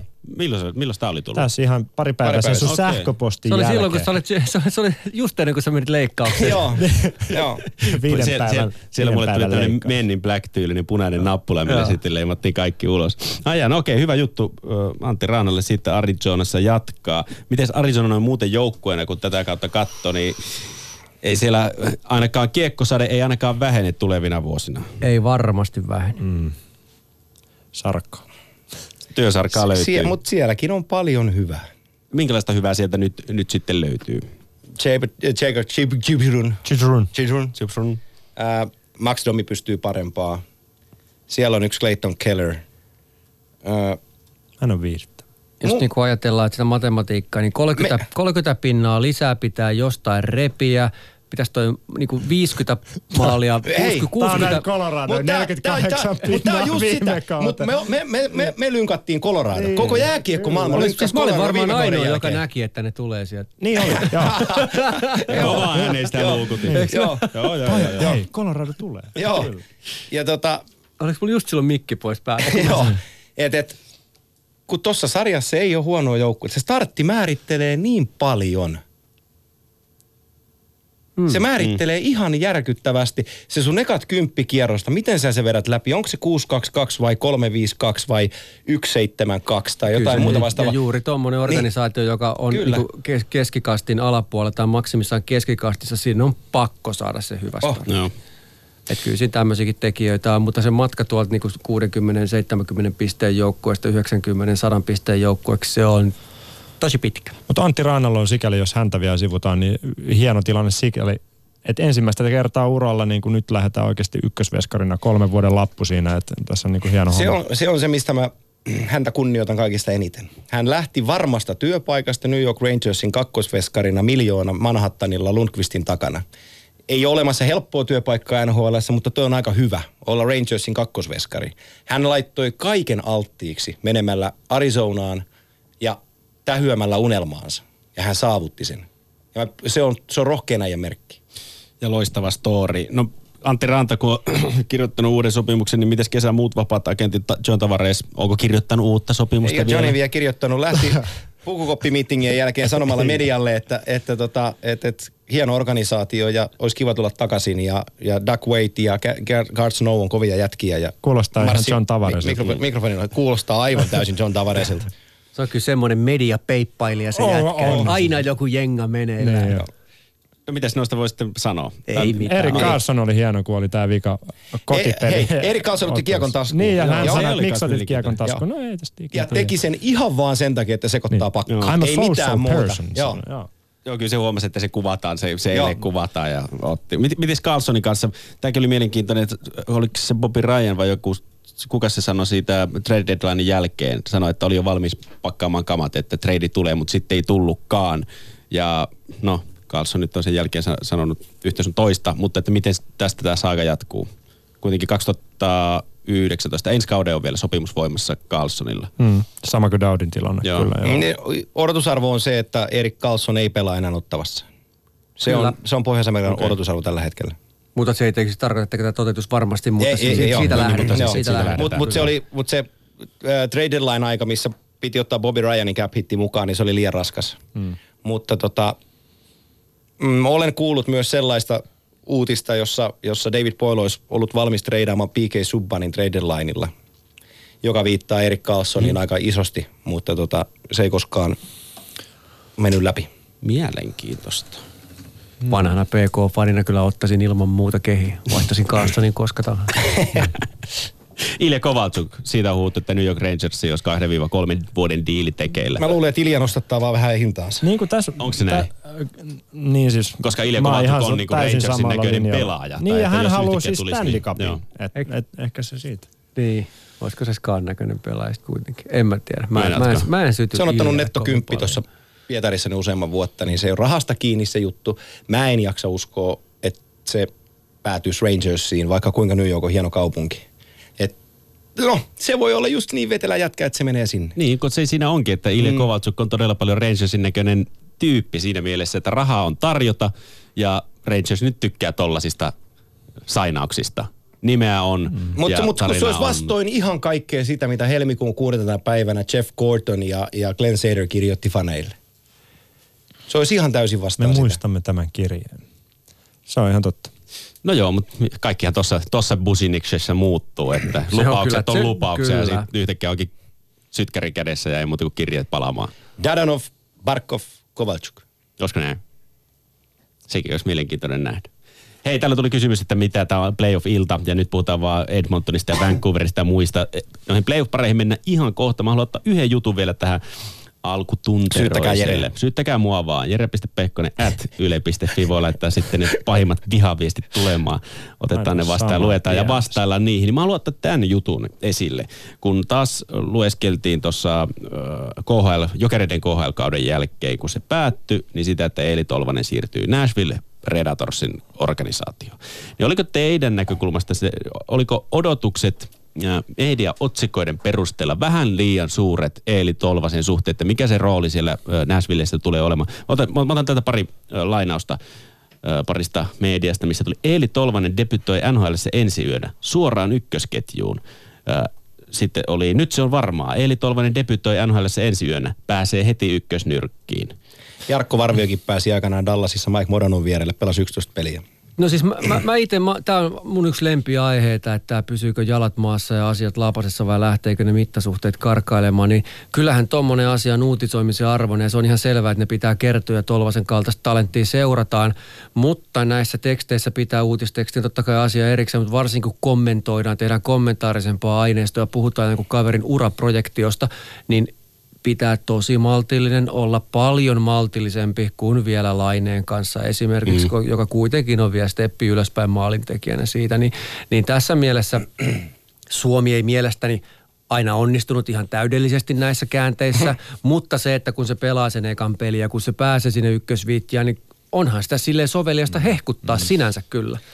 Ää, Laina, kä- puhuin tämän lävitse videoblogissani tuolla Veikkauksen palvelussa, mainistetaan sen verran, mutta käyn tämän lävitse, eli, eli tota, ää, Nashville Predators ja, ja tota, heidän organisaationsa heidän päävalmensa Pitu Led, hänellä on 12 pelaajan lista, jota hän nimettää players, ja hänellä on laatikko, jota hän kutsuu stalliksi, eli talliksi, jossa on loput pelaajat. Ja sitä tallin sisältöä, siellä on työmiehiä, grindereita, maalintekijöitä, puolustajia, maalivahteja. Sieltä tallista lainataan pelaajia players-listalle, jos niitä tarvitaan. Eli Tolvanen on tuossa tallissa. Hän oli ja hän tiesi sinne mennessään olevansa siinä tallissa. Eli Tolvanen tänä keväänä opetetaan NHLn tavoille harjoitusten, rytmin, pelin tutkimuksen, pelin seurannan kanssa. Ja Eeli Tolvasen tulevaisuus Nashville Predatorsissa on tulevina vuosina, ei tänä keväänä. Se on juuri täsmälleen niin. näin ja siis Eeli Tolvaselle on minkäänlaisia harhakuvitelmia itsellään Ei. siitä, että mitä hän sinne kiire. menee tekemään. Mutta Suomella saattaa olla, tässä tullaan juuri siihen perspektiivi-asiaan, mikä pitäisi aina muistaa, kun puhutaan näistä nuorista jätkistä. Varsinkin tämmöinen vähän special case, että lähtee oman kauden jälkeen, että ihan joka päivästä kuitenkaan. Mä ehkä tärkeintä tuossa on se, että Nashville nimenomaan tietää, minkälainen pelaaja Eli on ja miten häntä pitäisi käyttää. Niin kuin me nähtiin noin ekat kolme peliä, miten, miten äh, sai sitä näyttöpaikkaa ja istutettiin hyvään ketjuun. Oli sitten äh, Tampa Bayta vastaan vähän erilaisessa ketjussa. Pelasi ihan hyvin, mutta siellä on niitä tiettyjä asioita, mitkä ehkä tässä vaiheessa kevättä muutama kaveri siihen menee ed- edelle, varsinkin kun siellä on se 5-6 ketjullista hyökkäjä, jotka siihen pystyy istuttaa niin kuin jo ennen sitä, kun Tolvanen tonne tuli. Mm. Niin nyt täytyy muistaa, että Milwaukee, Milwaukee kun hetken, että mikä niiden farmi tuli blackout. Kyllä. Eikö se Milwaukee Milwaukee, Admirals? Joo. Heidän, heidän farmiorkesterissaan on sellaisia hyökkäjiä, jotka viime kaudella pelasivat jopa Stanley Cup finaaleissa, jotka ei tällä kaudella paljon NHL pelannut. Siellä on Freddy Goodrow ja Harry Solonitsakit ja kumppanit vielä odottamassa rivissä. Eli sen, sen lisäksi, että siinä on 12 hyökkääjää, ketkä pelaa joka ilta, niin siinä on niin kaksi ketjullista muita jätkiä, ketkä haluaa myös pelata. Joo, kun tuossa se onkin, että et, et, mi- miksi tavallaan, kyllähän nyt on selvää, että kun puhutaan oman konferenssin, koko NHLn kärkipään joukkueesta, tässä vaiheessa kautta, kun ollaan menossa pudotuspeleihin, niin ei sinne kuka tahansa niin kuin KHLstä nostettu superlupaus, niin ei, ei ne nouse ykköskenttään, eikä niille anneta, mm. vaikka se otetaan tuohon loppukaudeksi, niin ei niille anneta sellaista 19 Ei, ja minuuttia se- ja- ja- pelissä. Täytyy muistaa sitä Nashvillen tilannetta, että mm. President's Trophy alkaa olla jo siinä vaiheessa aika Joo, ja, ja, se on, ja se on ihan normaalia, että kun mm. tulee nuori pelaaja, tulee se sitten yliopiston kautta tai, tai Euroopasta tai jostain, se tulee kesken kauden, että se lyödään ykkösketjuun muutamaksi peliksi. Se on, ihan, se on ihan normaali vastaanotto. Juuri Ei siinä ole mitään erikoista. Ja ainoa tapa, jotta se voisi jollain tavalla olla pysyvää tämmöinen järjestely, olisi tehdä siis ihan koko ajan maaleja. Joo. Eihän semmoinen niin realismi sepä. kenellekään tietenkään. Ja sitä suuremmalla syyllä niin kuin ihmetyttää, kun noita ennen otsikoita vertaan näihin jälkeen otsikoihin, että superhypetetyn Eeli Tolvasen, Eeli Tolvasen NHL-debyytistä antikliimaksi. En halunnut tällaista Niin alkua. siinä oli se Mut tämä on Tolvasen debyytistä Tämä on, hei, tämä on epäreilu. Tämä on, On. mun mielestä täysin, näin ei pidä toimia. En tiedä mistä ne otsakkeet on peräisin, toivottavasti ei sieltä, missä meikäläinen työskentelee, mutta siis juuri tämä on se virhe. Sä et voi kasvattaa hypeä väärin odotuksin ja sen jälkeen vetää niin kuin naulapyssyllä siihen ilmapallo. Niin se ei toimi se Ei. peli, vaan sun pitää koko ajan pitää se balanssi. En ole Tuo lukenut kyseistä asia juttua. hirveän vakava sinänsä on. Niin, no, mutta on se siinä mielessä. Siis se on vakava tässä, mutta mä puhun niin. maailman kontekstissa mm, vakava. Kyllä, joo. mutta siis en ole lukenut kyseistä juttua, mutta mä veikkaan, että toi antikliimaksi, en halunnut sen päättyä näin, mm. tarkoittaa sitä taklausta ja loukkaantumista, mikä siinä ottelussa Joo, tapahtui. No. Kuin, että se otsik- otsikko voisi ymmärtää myös niin, että Eeli kertoo omasta pelistä ja se on ollut Ja, antikliimaksi. ja sitten sit täytyy niin se pelijuttu ymmärtää, että hän pelasi pari peliä Ryan Johanssonin laidassa, jos normaalisti menee Philip Forsberg, joka on sitten kohtalaisen kova pelimies. Niin sä et tuu KHLstä ja ilmoita Fi- Philip Forsbergille, että kuule, me, me syömään raksuja, että mä otan sun paikan. Niin kuin omana loppulausuntona niin voisin sanoa, että suomalaisten urheiluotsikoiden tekijöiden vastuusta puhutaan aivan liian vähän. Yes. Se on hyvä laittaa pieni välijinkku ja sitten mennään nyt katsomaan noita playoffs-pareja. Ylepuheen urheiluiltaa. NHL-iltaa urheiluillassa siis vietellään pudotuspeli-iltaa. Täällä jälleen sama kolmikko kun on totuttu kuulemaan. Samilainen Yleurheilusta Antti Mäkinen Viasatilta ja Tuomas Nyholm Urheilulehdestä. Ja mun nimi on Jere Pehkonen ja tänne voi ottaa yhteyttä Twitterissä hashtagillä NHL-ilta. Joo, sillä hashtagillä Twitterin kautta omia kysymyksiä ja nyt mennään noihin pudotuspelipareihin, niin nappaillaan täältä nyt sitten niitäkin, mitä, mitä niitä kohtaan on tullut. Paljon on, paljon on Golden Knights kiinnostanut, se nyt tietenkin on selvää. Ja WhatsApp-puhelin toimii myöskin 0401638586 on se numero, mihin Sanoko vielä, mä WhatsApp-viestit siihen. voi laittaa 040 Kysy multa jotain. Kysy multa. 163 85 86. Soita heti. Soittaisi. Otetaan ensimmäisenä pari. No kummasta te haluatte, että lähdetään? Idästä vai lännestä? Määrässä. Ihan sama. No mä sanon, että lähdetään idästä. Otetaan ensimmäisenä toi Tampa Bay Lightning New Jersey Devils kaksikko tähän nyt loopin alle. Mitä haluat tietää? Haluan tietää sen, että Tampa Bay Lightning jälleen kerran odotamme suuria, mutta onko niitä mahdollisuuksia, niitä suuria jälleen tavoitella vai tuleeko, e, kuinka monta kevättä putkeen niin mahalasku? Tässä sarjassa sitä mahalaskua ei, No ei tässä tule. sarjassa varmaan. No siis, ainahan ensimmäisen kierroksen suola on se, että sieltä tulee joku kanuuna yllätys. Se olisi helppo haistaa tähän, koska mun mielestä tämä ei ole kauhean todennäköinen jätti yllätys. Et niin kuin, tiedätkö, jos, jos sä veikkaat sen tähän niin kuin jonkun överi jinksin kautta, että joo, mä haistelen tuossa vähän New Jersey, se on helppo sanoa, en, en usko. Mm. Mutta se seuraava kierros on erittäin mielenkiintoinen. Kyllä, Jos ja kun Boston tästä tai menee- Toronto. Kyllä. Juu, nimenomaan siellä. Ja se on hirveä sarja, niin kuin siis, eli loistava sarja. Kyllä. Tämä on idän ykköshevonen edelleen. On, on. Runkosarjan lopussa ne vähän keräili itseensä. Steven Stamkos loukkaantuneena palaa ensimmäiselle kierrokselle. Ne joutu kerran rypistää. Ne halusi rypistää Boston Bruinsia vastaan. Ne rypisti 4-0 voiton siitä. Ne totesi itsekseen, että jätkät on ihan hallussa tämä mm. homma. Tämä on aivan järkyttävän kova joukkue. Aivan todella kova joukkue.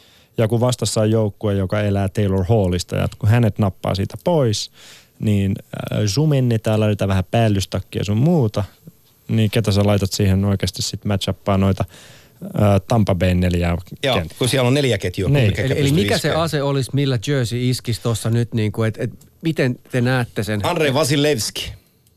Aha, kerro lisää.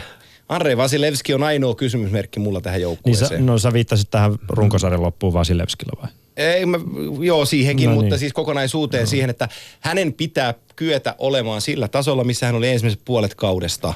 Ja Vasilevski väsyi, Louis Domingue sai peliaikaa paljon, koska Peter Budaihin ei luotettu. Mm. Ja tota, Vasilevski pelasi nollat Bostonia vastaan, joka lämmitti mun mieltäni ajatellen tätä joukkuetta, mutta Andrei Vasilevskillä on vielä todistettavaa pudotuspeleissä.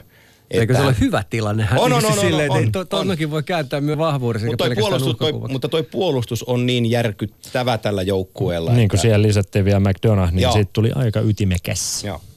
Mm, mun mielestä on hienoa, että New Jersey on tässä vaiheessa. Se on jotenkin, just kun puhuttiin, monta seitsemän seuraa vaihtui viime keväästä. Mm. Niin New Jersey oli varmaan yksi niitä seuroja, mitä me laitettiin varmaan heti kauden ennakkoillassa ihan vihkoon, että ei, ei mitään käyttöä. Joo. Mutta pelaa mun mielestä ihan kivaa, viihdyttävää aika nopeasti.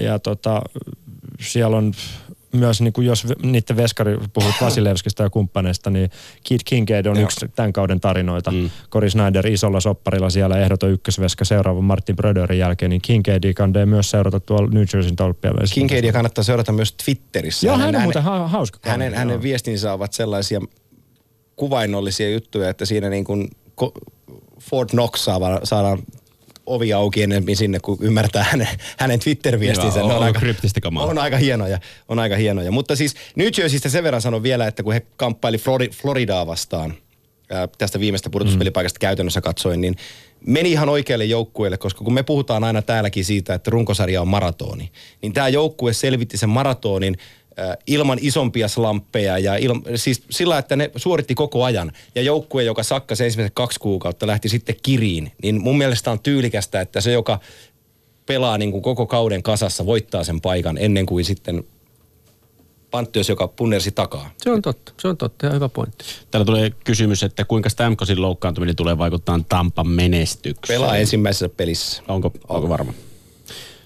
No tässä sarjassa pelaa varmasti, mm. mutta sitten taas on se kysymys, että kuinka paljon Stamkosilla on ollut noita vammoja. Hän ei kuitenkaan vieläkään ole kovin vanha pelaaja. Niin on syönyt aika paljon sitä potentiaalia, mitä Steve Stamkosissa on alun perin sinne istutettu. Mm. Ja jos saa sen Vasilevskin, jos se nyt on suuri kysymysmerkki Tampa Bayn joukkuessa, niin jos sen saa pelattua pois maalilta ja siellä oikeasti se on Louis Domingue, niin Sillä pojalla on, Se on sellainen kokemus, eri. että se on pelannut Stanley Cup-finaalit. Chicago Blackhawksia vastaan, kun Ben Bishop loukkaantui. Että se on lähtenyt aika kovasta paikasta NHL-uralle, että se tietää, mitä kirkkaat valot näyttää. Mm. Mutta onhan siis Devilsissä noita tarinoita, jos miettii tällä kaudella. Prattia, Hishieria, Will Butcheria, niin kyllä siihen mielenkiintoa riittää. riittää, riittää tässä kun Että, että vaikka tuo Tampa Bay niin on se selkeä ennakkosuosikki, niin kannattaa tätä sarjaakin katsoa. Taylor Hall, ensimmäinen elämän pudotuspeli NHL, kahdeksan kautta. 500. Niin, onko se nyt ja Adam? Larsson ei ole pudotuspeleissä tällä kaudella. Ensimmäinen NHL, NHLn pudotuspeli. Et, et hän, on hetken, hän, on, hän on hetken aikaa odottanut. Joo, aika hassua. Siis ensimmäinen teillä oli Ensimmäinen. pudotuspeli. No eipäs tota arvannut, koska täällä on tullut nyt viestiä taas niinku siitä puheenvuorosta Adam Larsson ja, ja Taylor Hallin treidistä, että mm. vieläkö on Mäkinen sitä mieltä, että oli huono veto Taylor Mun mielestä se on. Edmonton Oilersin... Se on Käydään sitä vielä Se läpi. sy- se on syy näille tämän kauden. Niin siis, mutta se on, Ei, se on seurahistorian huonoin treidi tällä vuosikymmenellä. Ja ne on tehnyt aika monta huonoa treidiä. On joo. Eli Tampa Bay Lightning on tuosta menossa jatkoa selkeästi. Se nyt on sitten sitä myöten taputeltu. Vai oliko vielä jotain lisättävää tähän näin? No ei, kyllä- kyllä Ei se ollut on kysymysmerkkiä enempää. Koska sitten to, toi on toi Boston ää, Toronto Maple Leafs-sarja, niin onpa pikkusen mielenkiintoinen ja hieno kiekkosarja ja ekalla kierroksella vielä. Siis se on mulle kyllä niin kuin, okei, Pittsburgh vastaan Philadelphiakin on hyvä. sekin Tämä, on mulle kyllä se sarja, että jotenkin, en mä tiedä edes miksi, mutta mä, mä sytyn tällä ihan sairaan paljon.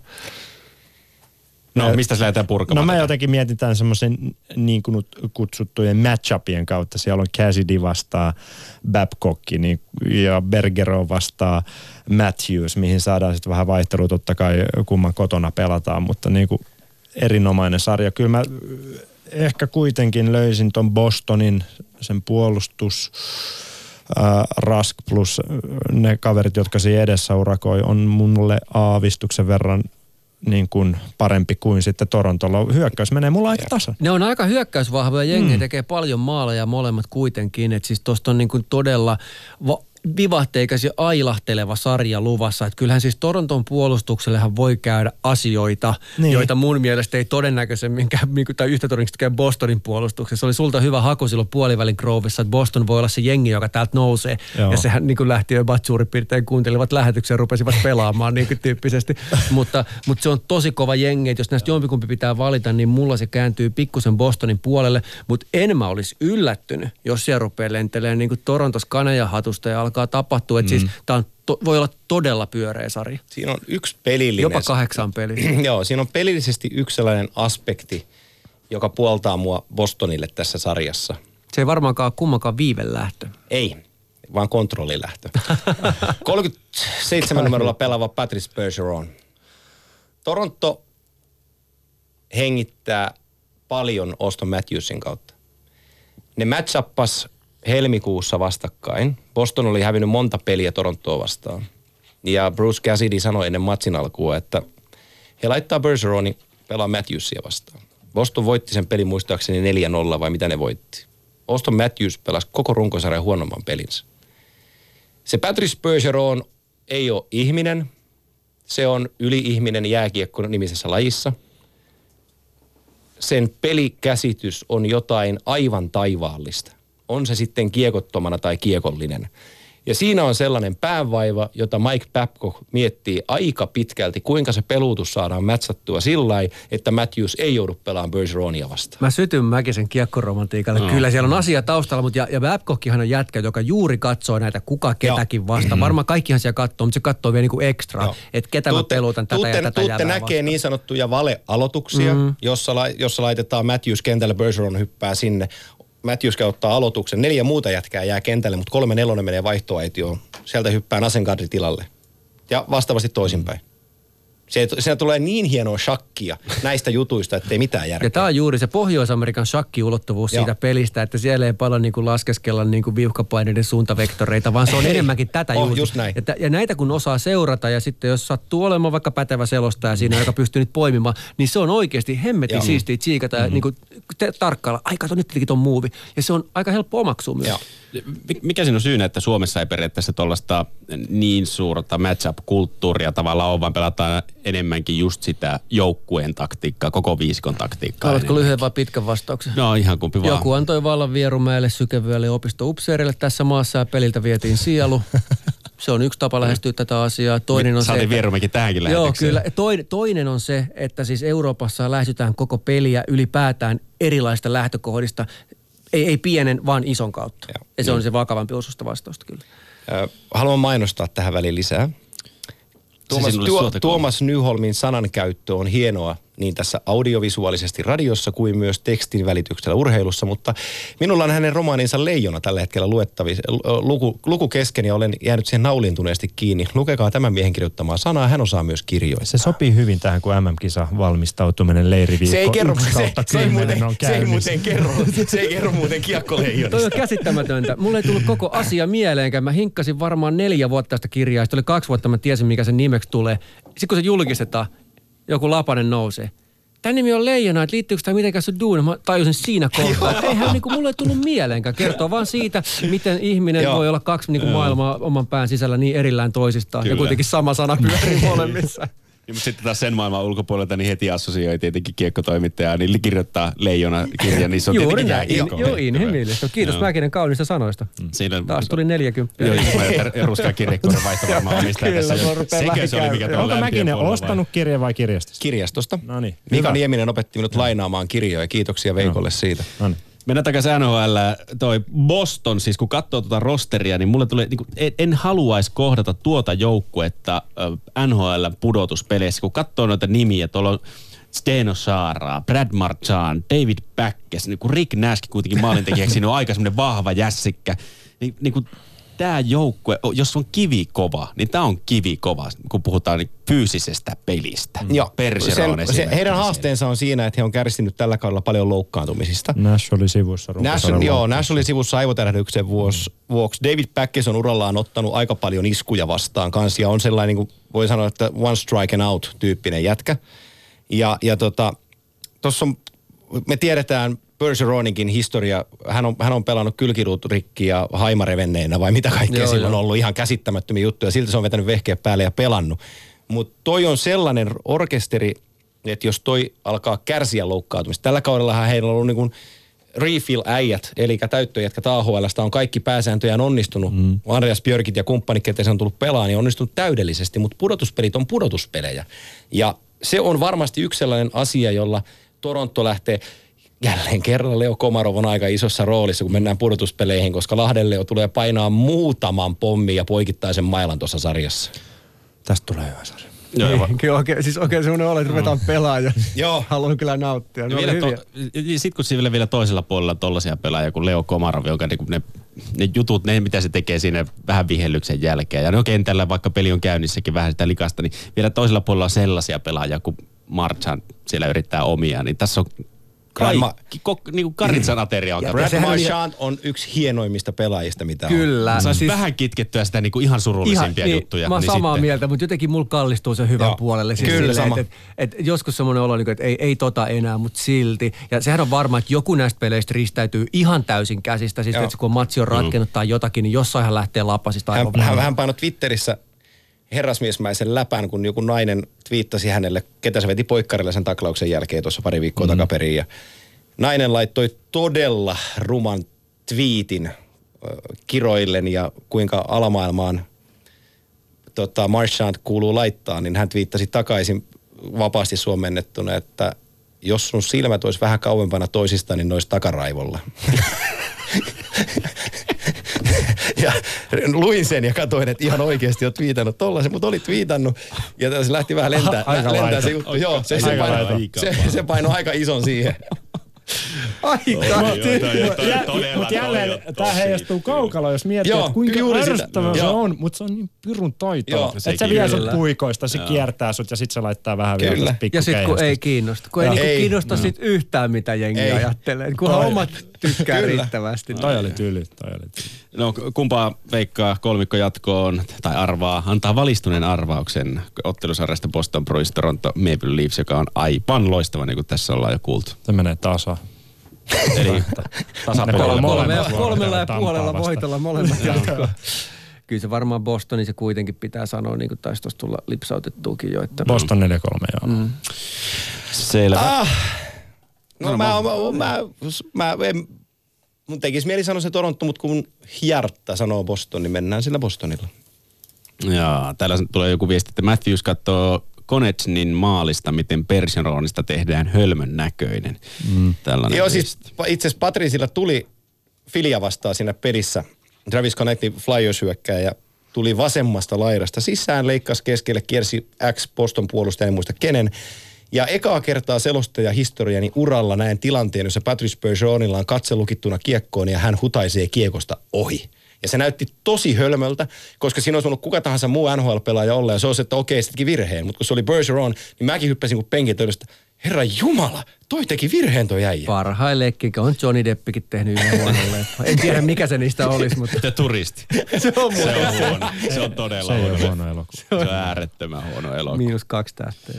Helposti. Washington Capitals, Columbus Blue Jackets seuraava äh, pari, mihin kiinnitetään katseemme. Äh, täällä oli kysymyskin, jolla johdattelemme siihen. Täällä on, onko tämä jo Capitalsin vuosi esimerkiksi? No, mennäänkö sillä? Onko tämä Capitalsin vuosi, jos lähtee tästä otteluparista, koska ei ainakaan helpolla äh, pääse aloittamaan näitä pudotuspelejä.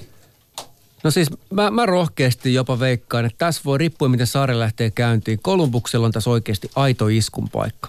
Ihan, siis ihan vakavissani sanon tämä, enkä pelkästään mitään, niin kuin, että, että, että olin kekäläisen kanssa kerran kahvilla ja siksi symppaan mm. tätä joukkuetta. Mä oon ihan saman mieltä. Tää on mulle vähän semmoinen niin kuin vaikea sarja just ton Washingtonin kautta, koska jos miettii Ovechkinia, se painoi taas se melkein 50 kaappia, oli muuten aika lähellä, ettei tullut, missä läpi jo vikassa pelissä sun muuta. Mutta sitten katsoo vähän, siellä on ihan tehokas venäläinen toisellakin puolella, eli Panari, joka oli erityisesti tuossa runkosarjan Ai lopussa. se, kaveri, ai se kaveri, joka viime vuonna ratsasti Patrick Kanein rinnalle. Niin ja nyt hän ratsastaa Dubuel rinnalla. Mutta siis... Ja ihan hirvittävä tuo loppurunkosarja. Niin, siis o- oli. Siis hirveässä iskussa nimenomaan tuossa viimeisellä stretchillä. Washington, kun me ollaan aina luotettu joka kevät, että Holtby vie ne jossain vaiheessa finaaleihin, niin ei vie. Grubauer voi olla, että aloittaa ton sarjan. Että toi Washington on mulle kysymysmerkki ja sikäli, kuten Tuomas sanoi, niin Columbus on, siellä on iskun paikka. Ja tässä on iso ero, siis Washington on täynnä pisteiden tekijöitä, mm. tämmöisiä nikkareita, taitojatkin. Kolumbuksella siellä on niinku siis, siellä, siellä on tasas, niin, Just. siellä on ryhmä, mutta se, onko se 50 pisteen ylittäjäkään niinku tyyliin kaksi varmaan tai kat, kolme. ka, jälleen kerran, Jarmo, on käynyt kahvilla Jarmon kanssa, siksi hypetään sitä. Ää, trade liikkeet, Thomas Vanek. Ylivoima vähän takkua, kakkosyyv. Vanekin pää kunnossa. Kysytään, että pystyykö se jeesaan, onko sulla halu jeesaa joukkuetta? Vanek ilmoittaa, on. Tervetuloa. Liki piste per peli, aivan järkyttävän hienoja kiekollisia suorituksia. Thomas Vanek on, on kova lisä. Ja sitten kun me mennään tuohon Kolumbukseen, mä tykkäisin, että se Washington pärjäisi. Ja nyt monen mielepahaksi mä sanon, että mä toivon sen takia, että Alex Ovetskin saisi joskus jotain. Mutta kun mä katson Kolumbuksen puolustusta, jota johtaa Seth Jones, joka on liikan parhaita, parhaita. ellei paras Ni- kyllä. puolustaja. Ja hänellä on, hänellä on siinä Pittsburghissa kaksi Stanley Cupia voittanut Ian Cole siinä top kutosessa, joka on pudotuspeleihin tehty puolustaja. Sulla on kiekollinen, loistavasti liikkuva Ryan Murray. Sulla on Jack Werenski. Sulla on Jack Johnson, David Savard ja Markus Nutivaara. Se on oikeasti todella kova Niin, Toi puolustus. on niin laadukas puolustus, että kun mä vertaan sitä Capsien puolelle, joo, puolustajien pistepörssin voitti John Carlson, ja Carlson on hyvä puolustaja. Dimitri Orlov on hyvä puolustaja, mutta sen jälkeen taso laskee. Ja toi Kolumbuksen puolustus on niin rautainen. Ja kun me puhuttiin siitä työmoraalista aikaisemmin Kolumbuksen osalta, mikä on johdolta vaatimus joukkueelta. Yksi asia, joka tuossa joukkueessa ei saa sakata, on urheilullisuus. Ja kun me lyödään tempojääkiekko sarjassa Washingtonia vastaan, niin me nähdään, vaikka Ovi tekisi kuinka paljon töitä, niin jossain kohtaa se selkä suoristuu. Ja Kolumbuksella ei ole ketään, kellä selkä suoristuu. Mun mielestä sä maalailet juuri niitä siis oleellisia reittejä. Tuolta Joo. se mahdollisuus aukeaa, jos se jostain aukeaa. Capitals varmasti on tähän sarjaan silleen suosikki. On. Ja se ei ketään yllätä, jos ne menee tuosta jatkoon. Ja kyllä mäkin arvelen, että jompi kun pitää valita, että sit Capitals varmaan tulee tuosta kuitenkin menemään. Mutta en mä kyllä yllättyisi yhtään, jos se päät kääntyisi sillä lailla niin kuin maalaa. Tämä, mm. tämä, on, tämä on enemmänkin 50-50 sarja kuin 70-30. Joo, mm. ihan ehdottomasti. Tuossa on yksi toi, toi puolustus piittaa, Kolumbuksen puolustus piittaa Washingtonin vastaavan huolella myös maalin edessä, niin Joo. Kolumbuksella on parempi. Joo, siis Sergei Bobrovskin pudotuspelistatsit on aika heikot. Niin on. Öö, viimeisen lokautin tai lokauttien jälkeen siellä post-eralla NHL-maalivahdikki pelaa kymmenen peliä tai enemmän pudotuspeleissä, niin Sergei Bobrovskilla on arvoton toisiksi huonoimmat. Mutta me kaikki kai tiedetään, että se ei ole huono maalivahti. Mm. Niin olisikin jo se, että ne otannat voi olla, paljon Sergei Bobrovskilla on pu- pudotuspeliotteluita, että ne otannat on silti kuitenkin kohtuun silloin pieniä. hirveästi. Niin, Ei kun silloin ne otannat hirveästi. on pieniä, Joo. ne on jo niin... Ja, ja Washingtonin... Niin voisi sanoa, että tässä on niin parhaita puolustuksia, joita siinä Bobrovskin On, on, edessä on, on, ollut. on, on, on. Joo, ei sillä koskaan näin hyvää niin. puolustusta edessä ollut. Ja tota, sit Washingtonilla niin, niin, niin 6 miljoonaa tienaava Brady Holtby on tällä kaudella ollut vähän haavanlehti. Mun mielestäni Philip Grubauer on hyvä maalivahti. On paljon parempi kuin hänen julkinen arvonsa maalivahtina on. Ja tota, on tosi iso juttu, kummalla maalivahdilla Barry Trotz lähtee liikkeelle, kun tämä sarja lähtee liikkeelle, koska kaikki tuossa organisaatiossa on rakennettu siihen, että, että Braden Holtby on se mies, joka vie meidät isoille oville. Kyllä. Ja kun mm. tähän liittää, että sit jos käy jotakin, että jos vaikka ei toimikaan ja Joo. rupeaa tulemaan epävarmuutta, hiipii puseroon, ei kai, onko tämä, ei, mitä nyt tapahtuukaan, Joo. koska ni, niillähän on maalina Stanley Cup, eikä mikään ekalkierrokset selviytyminen. Ja taisi, sitten- olla, taisi olla John Shannon, joka sanoi tuolla Sportsnetin puolella, sanoi hienosti, että entinen GM ja vara GM ja valmentaja, plääpä, mitä kaikkea Shannon on ollut sanonut, että kakkosmaalivahdilla aloittaminen pudotuspeleissä on siinä määrin henkisesti vaikeaa, koska se maalivahti, joka on sillä tolppien välissä, tietää, että hän on joukkueensa kakkosmaalivahti. Ja jos ekassa pelissä menee kaksi nopeata, niin se kakkosmaalivahti alkaa vilkuilla vaihtoaition päin, että saaks mä olla täällä vielä, jonka jälkeen sen torjunnoista tulee epävarmoja. Että sillä kakkosveskarilla ei ole sitä luontaista itseluottamusta. Mitä me puhuttiin Nutivaarasta, että tuli virhe, jatka peliä. Kyllä, mm. kyllä. Usein nämä pelit siis oli lätkää millä tahansa mantereella, niin ne ratkaistaan siihen, että kummalla on paremmat pelaajat. Et siis, mutta sitten tulee se kysymys, että millä sektorilla tämä peli ratkotaan. Eli kummalla on paremmat, paremmat pelaajat vaikka hyödyntää ylivoimaa, jos tulee semmoinen sarja. Tai puolustaa ykkösaluetta, jos tulee semmoinen sarja. Tai olla tiivis keskialue, jos tulee semmoinen sarja. Eli mille osa-alueelle tämä sarja päädytään ratkomaan, kertoo tosi paljon siitä, että mitä tapahtuu. Tarkoitan sitä, että jos Ovechkinit, Beckstromit, kumppanit pääsee käyttämään niitä vahvuuksia, niin Joo, Silloin ne, ne- mm, käyttää. Just Mutta jos, jos Columbus pääsee määrittelemään sitä, että missä tätä sarjaa ratkotaan, ne on, sieltä tulee toi, mitä Joo. Mäkinen sanoi äsken, että se rakentuu sieltä se työmoraali urheilun kautta. Vanha legendaarinen Stay out at the box. Se on Koska iso. Se on on iso asia tässä tässä sarjassa. Kyllä. Se on muuten outoa. Mä oon miettinyt tässä tälläkin kaudella, kun katsoo Ovechkinin ähm, maali highlight äh, videoita ja samaan Patrick Laineella, että miten vaikeaa se on ylivoimalla yksinkertaisesti vaan ottaa se syöttö pois, koska ne 49 maalista niin tulee varmaan joku 30 Siinä on, se, tulee siinä on sellainen siitä. haaste, että kun sulla on kiekollinen pelaaja siellä P-pisteen alakaarella, jos se on Jevgeni Kuznetsov tai Niklas Bäckström, mm. ja sä ö, uhmaat nelikostas yhden pitämään numeroa kahdeksan. Ne Washingtonhan, mennään pari vuotta taaksepäin pudotuspeleissä, en muista ketä vastaan, mutta nyt tuli äkkiseltään mieleen. Pelattiin pudotu, Washingtonia vastaan YV sillä että Ovi peruutti sinisen kulmaan melkein, ylivoimajoukkuessa. Ja siellä oli yksi ykkönen, sitä pidettiin, jolloin tehtiin pienpelit neljä kolme maalin eteen. Mm. Mutta se on aika epäreilua, kun sulla on Beckström ja Kuznetsovin kaltaisia jätkiä pelaamassa nelikolmasta maalin edessä, koska silloin muuten helisee aika usein. Totta kai. Mutta jotenkin se vaikuttaa siltä, että ei sinne niin kuin, jotenkin aina unohtuu. Pitäisi se yksi juttu pitää mielessä sille, siinä nelion kulmassa. Ja se on paukuttanut, pelaa se on, se on paukuttanut 600, pois. monta maalia se on paukuttanut uralla, 610 mm. jotain sellaista.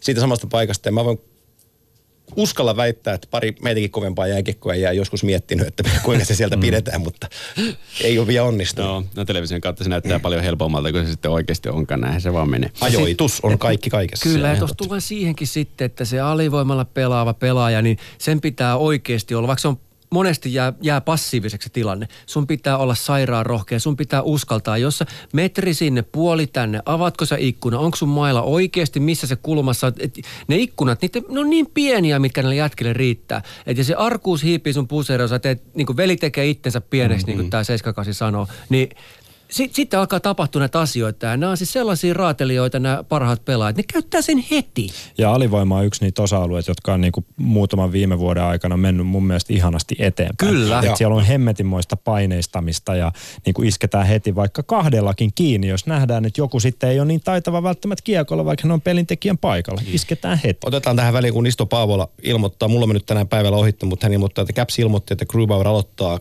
Game ykkösessä, eli he lähtee. Mm. No niin, Joo, mielenkiintoista. mielenkiintoista. Entistä isompi käppi siihen maalivahtien taitotasoon. Mutta toi, mitä sanoi Sami siis siitä, että toi liittyy siihen luistelemiseen ja liikeenergian kasvuun, että on varaa tehdä semmoinen raju, jopa kolmelle jätkällä mm. antaa laitaan isku, jota ei niinku vaikka viisi vuotta sitten olisi nähty ollenkaan, että ei noin hurjaa pelivalintaa kukaan tee. Mm. Ihan oikeasti. Niin, joo, joo, ja sit, mä- sit, ja sit, jos ei se isku onnistu, sit vetäydytään omille paikoilla ikään kuin, että kokeillaan kepiliäätä, ei onnistunut ja takaisin. Joo. Eli tästä, tämäkin mielenkiintoinen, kyllä nyt it- itä muuttuu yhtäkkiä, vaikka alku, aluksi katsoa, että no eipä tuossa ole hirveästi mitään noissa sarjoissa, mutta nämä on äärimmäisen mielenkiintoisia pari valjakkoja. Washington ja Columbus, kumpaa enteilette jatkoon menijäksi? Mä laitan, mä laitan Kolumbuksen. Hyvä. Mä sanon sen kapsin nyt sitten mm. Ei. kuitenkin. Kuitenkin vaikka niin pumppasit siis, renkaita. Mä, Joo, mä joo, vaan avain joo, sitä mahkoa, kyllä mä kuitenkin sit uskon siihen huippuosaamiseen tuolla, että ne löytää sen Mä keinon. sanon Caps. Yes. Sitten äh, viimeisenä, mutta suinkaan vähäisempänä ei idästä tulee Pittsburgh Penguins, Philadelphia Flyers, joka on ihan verrattavissa tuohon Bruins ja Maple Leafsin Ja en, en yhtään mainosta, mutta viesti jääkiekko hoidella sunnuntaina kello 22 Battle of Pennsylvania Game 2, älkää vaan kattoko. Ja mä, mä itse selostan ton niinku semilivenä periskopeen. Että ja ihan kunnaksena. kyllä, joo, kyllä. Terveisiä katsoja. Terveisiä katsojille. Ah, lupaako Mäkinen joukkomyllyt heti ekaan vitoseen? Kyllä se taitaa Hei, tulla. jo, jo, jos on 22 primetime-peli melkein Joo. Suomen aikaa. Ois se hieno. Mm. Laita joku viesti sinne. Joo, Sulla on joku kontakti sinne. La- laitan. suoraan koppiin. Mm. Laita. Mä, mä laitan Jorstille viestiä, että hommatkaa myllyt ekaan vaihto, niin Jorsti sanoi, että hommaisi mut, kun en kerkee. Val, Valle, Valle menee ja sä Joo. Niin hän on just näitä. Kyllä, Joo, Se kyllä. odottaa hanskojen pudotusta kaikista eniten. Hyvä sarja. Joo, joo. Tää, Tulee hieno sarja. Aivan hemmetin hieno. Tässäkään ei kovilta otteilta ei varmasti vältytä näiden kahden kohtaamisessa. Ei, siinä on pari sellaista, no mitä sitä nyt pidättelee sen enempää. Kaksi maailman parasta maaliehdushyökkääjää vastakkain muun muassa. Siinä on pari muutakin hyvää jääkiekkoilijaa, mutta nyt mä puhun Wayne Simmonsista mm. ja Patrick Hörnqvististä. Ja, ja tota, Crosby, Jean Couture, äh, Couturier, 2013 pudotuspelisarja, jossa iskettiin maaleja sitten Simo Hillo taktiikalla. 10-3 oli muistaakseni Joo. yksi peli. Ja tota, se Couturier on ei ihan Bergeronin tasoinen varjopelaaja, mutta tota, on tuottanut Sidille tosi paljon vaikeuksia näissä Battle of Pennsylvania-jutuissa. Ja, Ja se on tästä jälleen sellainen... selvillä nimittäin Joo, myös. on. Ja se on sellainen one-on-one battle jälleen, jota on tosi hieno seurata, että, että miten sen Crospin kanssa menee. Mutta kun se, se Pittsburghin hankaluus on siinä, että sä voit keskittyä siihen 87, se tekee silti pari täppää ja sitten sulla on kakkoskentässä se Malkkinin poika, joka on aika kova poika. Couturiers on se myös hieno homma, että hän on vapauttanut muuan Girun siihen laidalle Jep. tekemään vähän töitä. Että ei, ettei tarvitse tuhlata ikään kuin kahta ja siihen keskikaistalle. Nyt hän saa pelata vaan vahvuuksien kautta. Niin, kyllä. Ja jos katsoo tuota Pittsburghia tällä kaudella, se on niin kuin aika samanlaista kuin viime kaudella runkosarjassa, niin kuin kenellä on kuormittunut sitä tehovastuuta. Siellä on Malkin, Kessel, Crosby ja tietyissä määrin myös Hörnqvist. Ja sitten on niin kuin tukkukavereita, kymmenkunta hyökkääjää, jotka on niin kuin siinä 40-50 pisteen hujakoilla. Ja tässä mä ehkä vähän jopa nostaisin sitä, mi- mi- mikä nostaa Pittsburghia mun papereissa tässä edelle, on se, että Filillä on kuitenkin sitä hyökkäyspuolella ehkä vähän vajaa mun mielestä tässä vaiheessa. Mä oon samaa lähtee. mieltä. Joo. Pittsburghissa sen verran mä parin, ilman nimiä sanotaan, mutta parin NHL, suomalaisen nhl kanssa puhunut Pittsburghista ja he on sanonut näin, että niitä vastaan heidän puolustuspelialueellaan on enemmän tilaa kuin esimerkiksi Kolumbusta vastaan.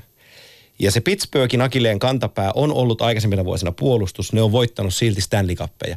Mä menen takaisin siihen Ian Coleen, joka siellä Kolumbuksessa on. Se on pudotuspelipuolustaja. Iso, raamikas, ilkeä, yksinkertainen kiekon kanssa pelaaja. Ne hakee Jamie Oleksiakista sitä samaa. Oleksiak ei ole lainkaan niin hyvä sijoittuun. Siinä on paljon sellaista Pittsburghin puolustuksessa, joka niille saattaa tällä kaudella mun papereissani maksaa paikan Stanley Cup-finaalista. Se, minkä takia mä en ole enää tota mieltä, on se, että mä oon parina kautena Joo, ollut tota mieltä joo, ja joo. todennut, että jaha, ne ottikin sit kanisterin. Joo, joo, kun ne on mutta vielä nyt se- kärsinyt loukkaantumisia Niin, siellä kyllä. matkan varrella. Niin, mutta siis pointti on hyvä, mutta jotenkin niin kuin... Mutta nyt se on huonompi kuin se on ollut. Se on, se on totta, se on totta kyllä, mutta jokainen jengihän pyrkii olemaan omalla puolustusalueella niin vähän aikaa kuin Joo. mahdollista. Pittsburgh on joukko, joka oikeasti pystyy, ei ehkä enää pudotuspeleissä, mutta runkosarjassa sanelemaan näitä asioita. Juha, Juha Pajuoja sanoi jo aikanaan 15 vuotta sitten, 20 vuotta sitten, että paras tapa puolustaa Antti on pitää kiekko omalla joukkueella. Joo. Ma- m- Mutta maaleja tullaan varmaan näkemään, jos katsoo nyt runkosarjan taistoa, niin se oli melkein kymmenen kaappia ottelusta. välillä. Filillä on yllättäen se maalivahti ongelma ollut vähän tässä päällänsä taas. Rasek tuli, pelannut hienoja pelejä, mm-hmm. sitten pelannut huonoja pelejä. Nyt Brian Elliott pelasi runkosarjan kaksi viimeistä peliä ja tota, pelasi hyvin itse asiassa molemmat pelit. Vaikka siinä Carolinaa vastaan päästi yhden lepsun maalin. Jonas Dahl teki 3-3 tasotuksen ennen kuin vahtoko Voracek tehdä 4-3 voittomaali, mutta viimeistä pelistä otti nollan ja hoiti sen homman. Filillä on, nyt on paljon sanottu ja taas mä maalailen paljon, josta mua voidaan sosiaalisessa mediassa pilkata, mutta Filillä on ton sarjan paras puolustaja. Numero yhdeksän. Ivan Brevorov. Oho. Aikamoinen. No, nyt on sarjan, siis, siis joo. Ton sarjan. No, joo. Ottelusarja. Siis tiet, tietenkin, Ottelusarjan. oh, joo, kyllä, joo. Harmi, kun ei palkita muuten ottelusarjan jälkeen ja ottelusarjan parhaan se, onko puolustajan. Provor on parempi kuin Kudas? Mä piti just kudas, että se on mun suosikki jätkä tohon sarjaan, kun se on mua neljä vuotta nuorempi ja se niinku näyttää. Se on mun ikäinen, miettikää. Se on mun ikäinen. Ratko. Se kyllä näyttää mua vaan. Se on tota, se voi tehdä asioita tässä sarjassa.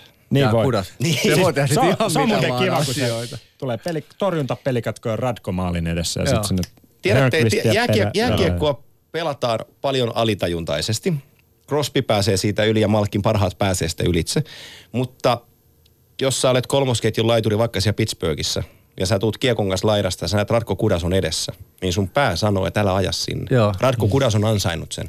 On, siis tämä on ihan totta ja se, siis erittäin kyseenalaisin keinoin, Kyllä. mutta se on sen tila, mikä siis se on Joo. hankkinut. Joo, ja sitten siinä on sekin, että kun lähtee haastaa, että me, meinkö mä tästä niin laidan puolelta vai lähdenkö mä keskeltä kenttää. Ja, ja sitten se laidan puoli yhtäkkiä, Ja se kun tulee- Kudas joo, on ja- ja- niin se Hakisko syöttöä? Joo. Ja, ja koska, ja keskellä. Joo, joo, joo. Ja koska, koska, hän on, koska hän on vanha Tsekkoslovakian kiekkokasvatti, niin tota, ensimmäisessä ja toisessa ottelussa avausminuutilla Ratko Kudaksen avausvaihdot, ne saa maksaa kaksi minuuttia, ne saa maksaa kaksi plus kaksi minuuttia Joo. tai jotain sellaista. Vaikkakin toi sarja tulee ratkeen nimenomaan siihen, että Pittsburghin YV on sarjan paras ja Filin alivoima on pudotuspelijoukkueiden huonoin. Joo, mutta tämä on just tää esimerkiksi niin Suomessa, jos ajattelet, miten ei toimita, jos sä pelaat IFKta vastaan tänä päivänä, iske Miro Heiskaseen, eka Joo, vitonen, eka näin. kymppi, aivan sama mitä Joo. tapahtuu, iske sinne, kato horjuuko. Pohjois-Amerikassa tehdään tätä joka ilta. Kyllä. Ja pudotuspeleissä varsinkin, et sä tee enää Game kutosessa tommosia moveja, sä ja, oot ja kun sen puhutaan niistä seurattavista asioista ja sitä Crosbysta ja Crosbyn maineesta, että Crosby valittaa, niin mä pyydän rakkaat ihmiset, kun te katsotte NHL-pudotuspelejä tänä vuonna ja katsotte Pittsburghin pelejä, niin katsokaa kuinka sitä 87 lyödään kuin vierasta Kyllä. Mm. Ja tämä on kiinnostavaa. Kannattaa seurata siis miten, mit, ylipäätään Crosbyn Joo. pelaamista. Sille ihan vaan niin kuin täällä tuijota kiekkoa, vaan seuraa sen liikerannan toimintoi. Ja miten räjähtävää se on, kun se haistaa, että nyt alkaa kääntyä tämä puolustusmyyly hyökkäämiseen. Se on ihan fantastinen Joo. haistamaan se. Ja kaikki nämä, mitä mäkin sanon, kyllä pitää myös paikkansa. Mm. Kumpas jatko on Pittsburghin ja Philadelphian välisestä Battle of Pennsylvaniasta? Mä laitan pöökin jatkoon kyllä. Pööki jatkoon. Pittsburgh. Yes. 4-2. Pööki. Kyllä menee jatkoon No, Pittsburghiin. no niin, se on selkeä ja itä sitä myöten myöskin taputeltu näiden osalta. Katsotaan sitten vähän tuossa myöhempänä, täytetään bracketit lo, ihan loppuun, niin täytetään bracketit kokonaan. Ei kannata nyt huolestua siitä ja kysellä, että no sanokaa nyt, että miten tämä etenee. Otetaan aika toi Meitähän kannattaa uskoa aina. Ja no, Kyllä kauden avausilta näytti sen. Totutusti, sen takia me, Alleviivas me, me, asiantuntija lis, toimi. me lisätään aina eksponentiaalisesti näiden lähetysten määrä, että voidaan aina korjata se, että miten väärässä me oltiin aikaisemmassa oltu, niin sitten voidaan kuulostaa vähän viisaammalta. Tällä Soita me- itse viisikielistä passoa. Mennään. Neljä kieltä menee ihan hyvin. Ylepuheen urheiluiltaa.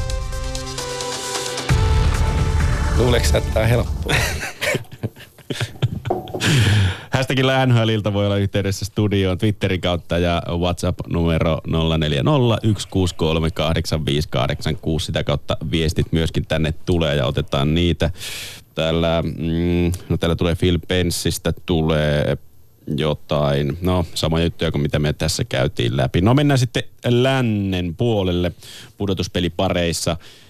Ja sieltä suomalaisittainkin mielenkiintoinen parivalikko Nashville Predators, Colorado Avalanche. Siis Colorado on pudotuspeleissä. Näin on. Kaik, vaikka me niin sitä haukuttiin Isot onnittelut Jussi Parkkilalle. Juicy Parkilla. Niin, Jussi Parkkilastakin ollaan puhuttu paljon Joo. näiden lähetysten osalta ja miten paljon mies on vaikuttanut Semjon Varlaamoni, Varlaamovin Niin, ja pelaamiseen. nyt Ja- kun varmaan ja on Jonathan sivussa, niin. Bernier Joo, nimenomaan. Että, et, en olisi huolissaan Colorado, jos Bernier lähtee ekalla kierroksella tota Nashvillea horjuttamaan. No ei lähde kyllä. No siis ei lähde, mutta ei se lä- lähtee horjuttamaan, mutta ei se ei pysty Bernierin siihen. Joo, kaan. ei, ei, ei. Tai kaatuu, Joo, tai joo, ei. Niin, joo.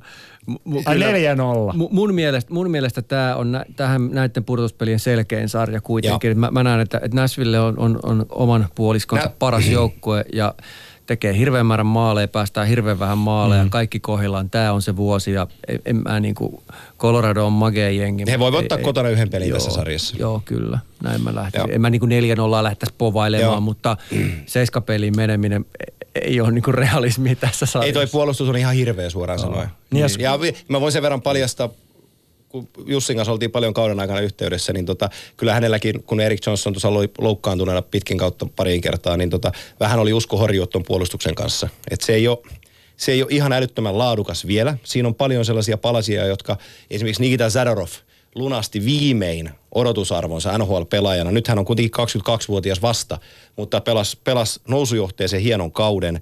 Ja, ja samoin Girardista me puhuttiin mm. jo tuolla kaudella, että, että, että kuinka, kuinka hyvä palanen hän on tulevaisuutta, mutta... ei Tyson to- Barry oli melkein parikymmentä peliä Joo, pois. et, et, et, mutta ei tuossa niinku ole sellaista, mm. kun, kun Laviolet laittaa neljän ketjun neljänkentällisen hyrrän pyöriin ja sitten siellä on Suppanit ja Ekholmit ja Elisit ja mm. Josit mukana, niin Kun ei sit selvi kukaan Ei mukaan, kukaan niin miten mukaan, Colorado ei. sit Joo, selviää? just näin. Se on niin Nashville pakisto se parisataa pistettä kauteen Joo. ja sitten vertaa Colorado pakistoon, niin onhan se epäreilu lähtökohta. Joo. Ja siis Coloradohan on omat pudotuspelinsä tänä keväänä jo he, ja, pelannut. he, Sekin- ja he ansaitsee kaiken kunnian tästä kaudesta. Tämä on aivan fantastinen suoritus heiltä. Hieno kausi ja ajatuksena myöskin toi, kun rupeaa miettimään, että mikä puolustusparit siellä Nashvillellä on ja kuitenkin Colorado on tosi paljon tällä kaudella elänyt se ykkösvitjansa myötä, niin kyllä se varmaan viimeistään kolmannessa matsissa alkaa uuvuttaa ykkösvitjaakin. Joo, ja kun sä pudot- pelannut aika ykköspakkiparia vastaan, sit sä pelaat kakkospakkiparia vastaan, sit sä pistät kolmospakkiparia vastaan, kaikki tulee tuoreella jalalla ja sulla on Ja- ne ja samat, kun millä se- sä oot paininut joo. kaksi paria Ja aikaisemmin. kun se runkosarja pelataan enemmän tai vähemmän vielä kuitenkin sillä lailla, että et, et, et McKinnonilla ja Rantasella on tilaa. Mm. Ja jos ne lähtee laidalta leikkaa Rantanenkin, niin leveä haara-asento ja kiekko lapaa ja katsotaan, että mihin voi kiekon antaa. Noissa pudotuspeleissä ei sitä tilaa ole. Ei ole mitään. Ja kun sä otat, otat vaihdosta toiseen Matias Ekholmin ää, pommeja vastaan, mm. tai siellä on Jemelin kolmospakkiparissa, joka miinottaa sut siniselle kaksi kertaa.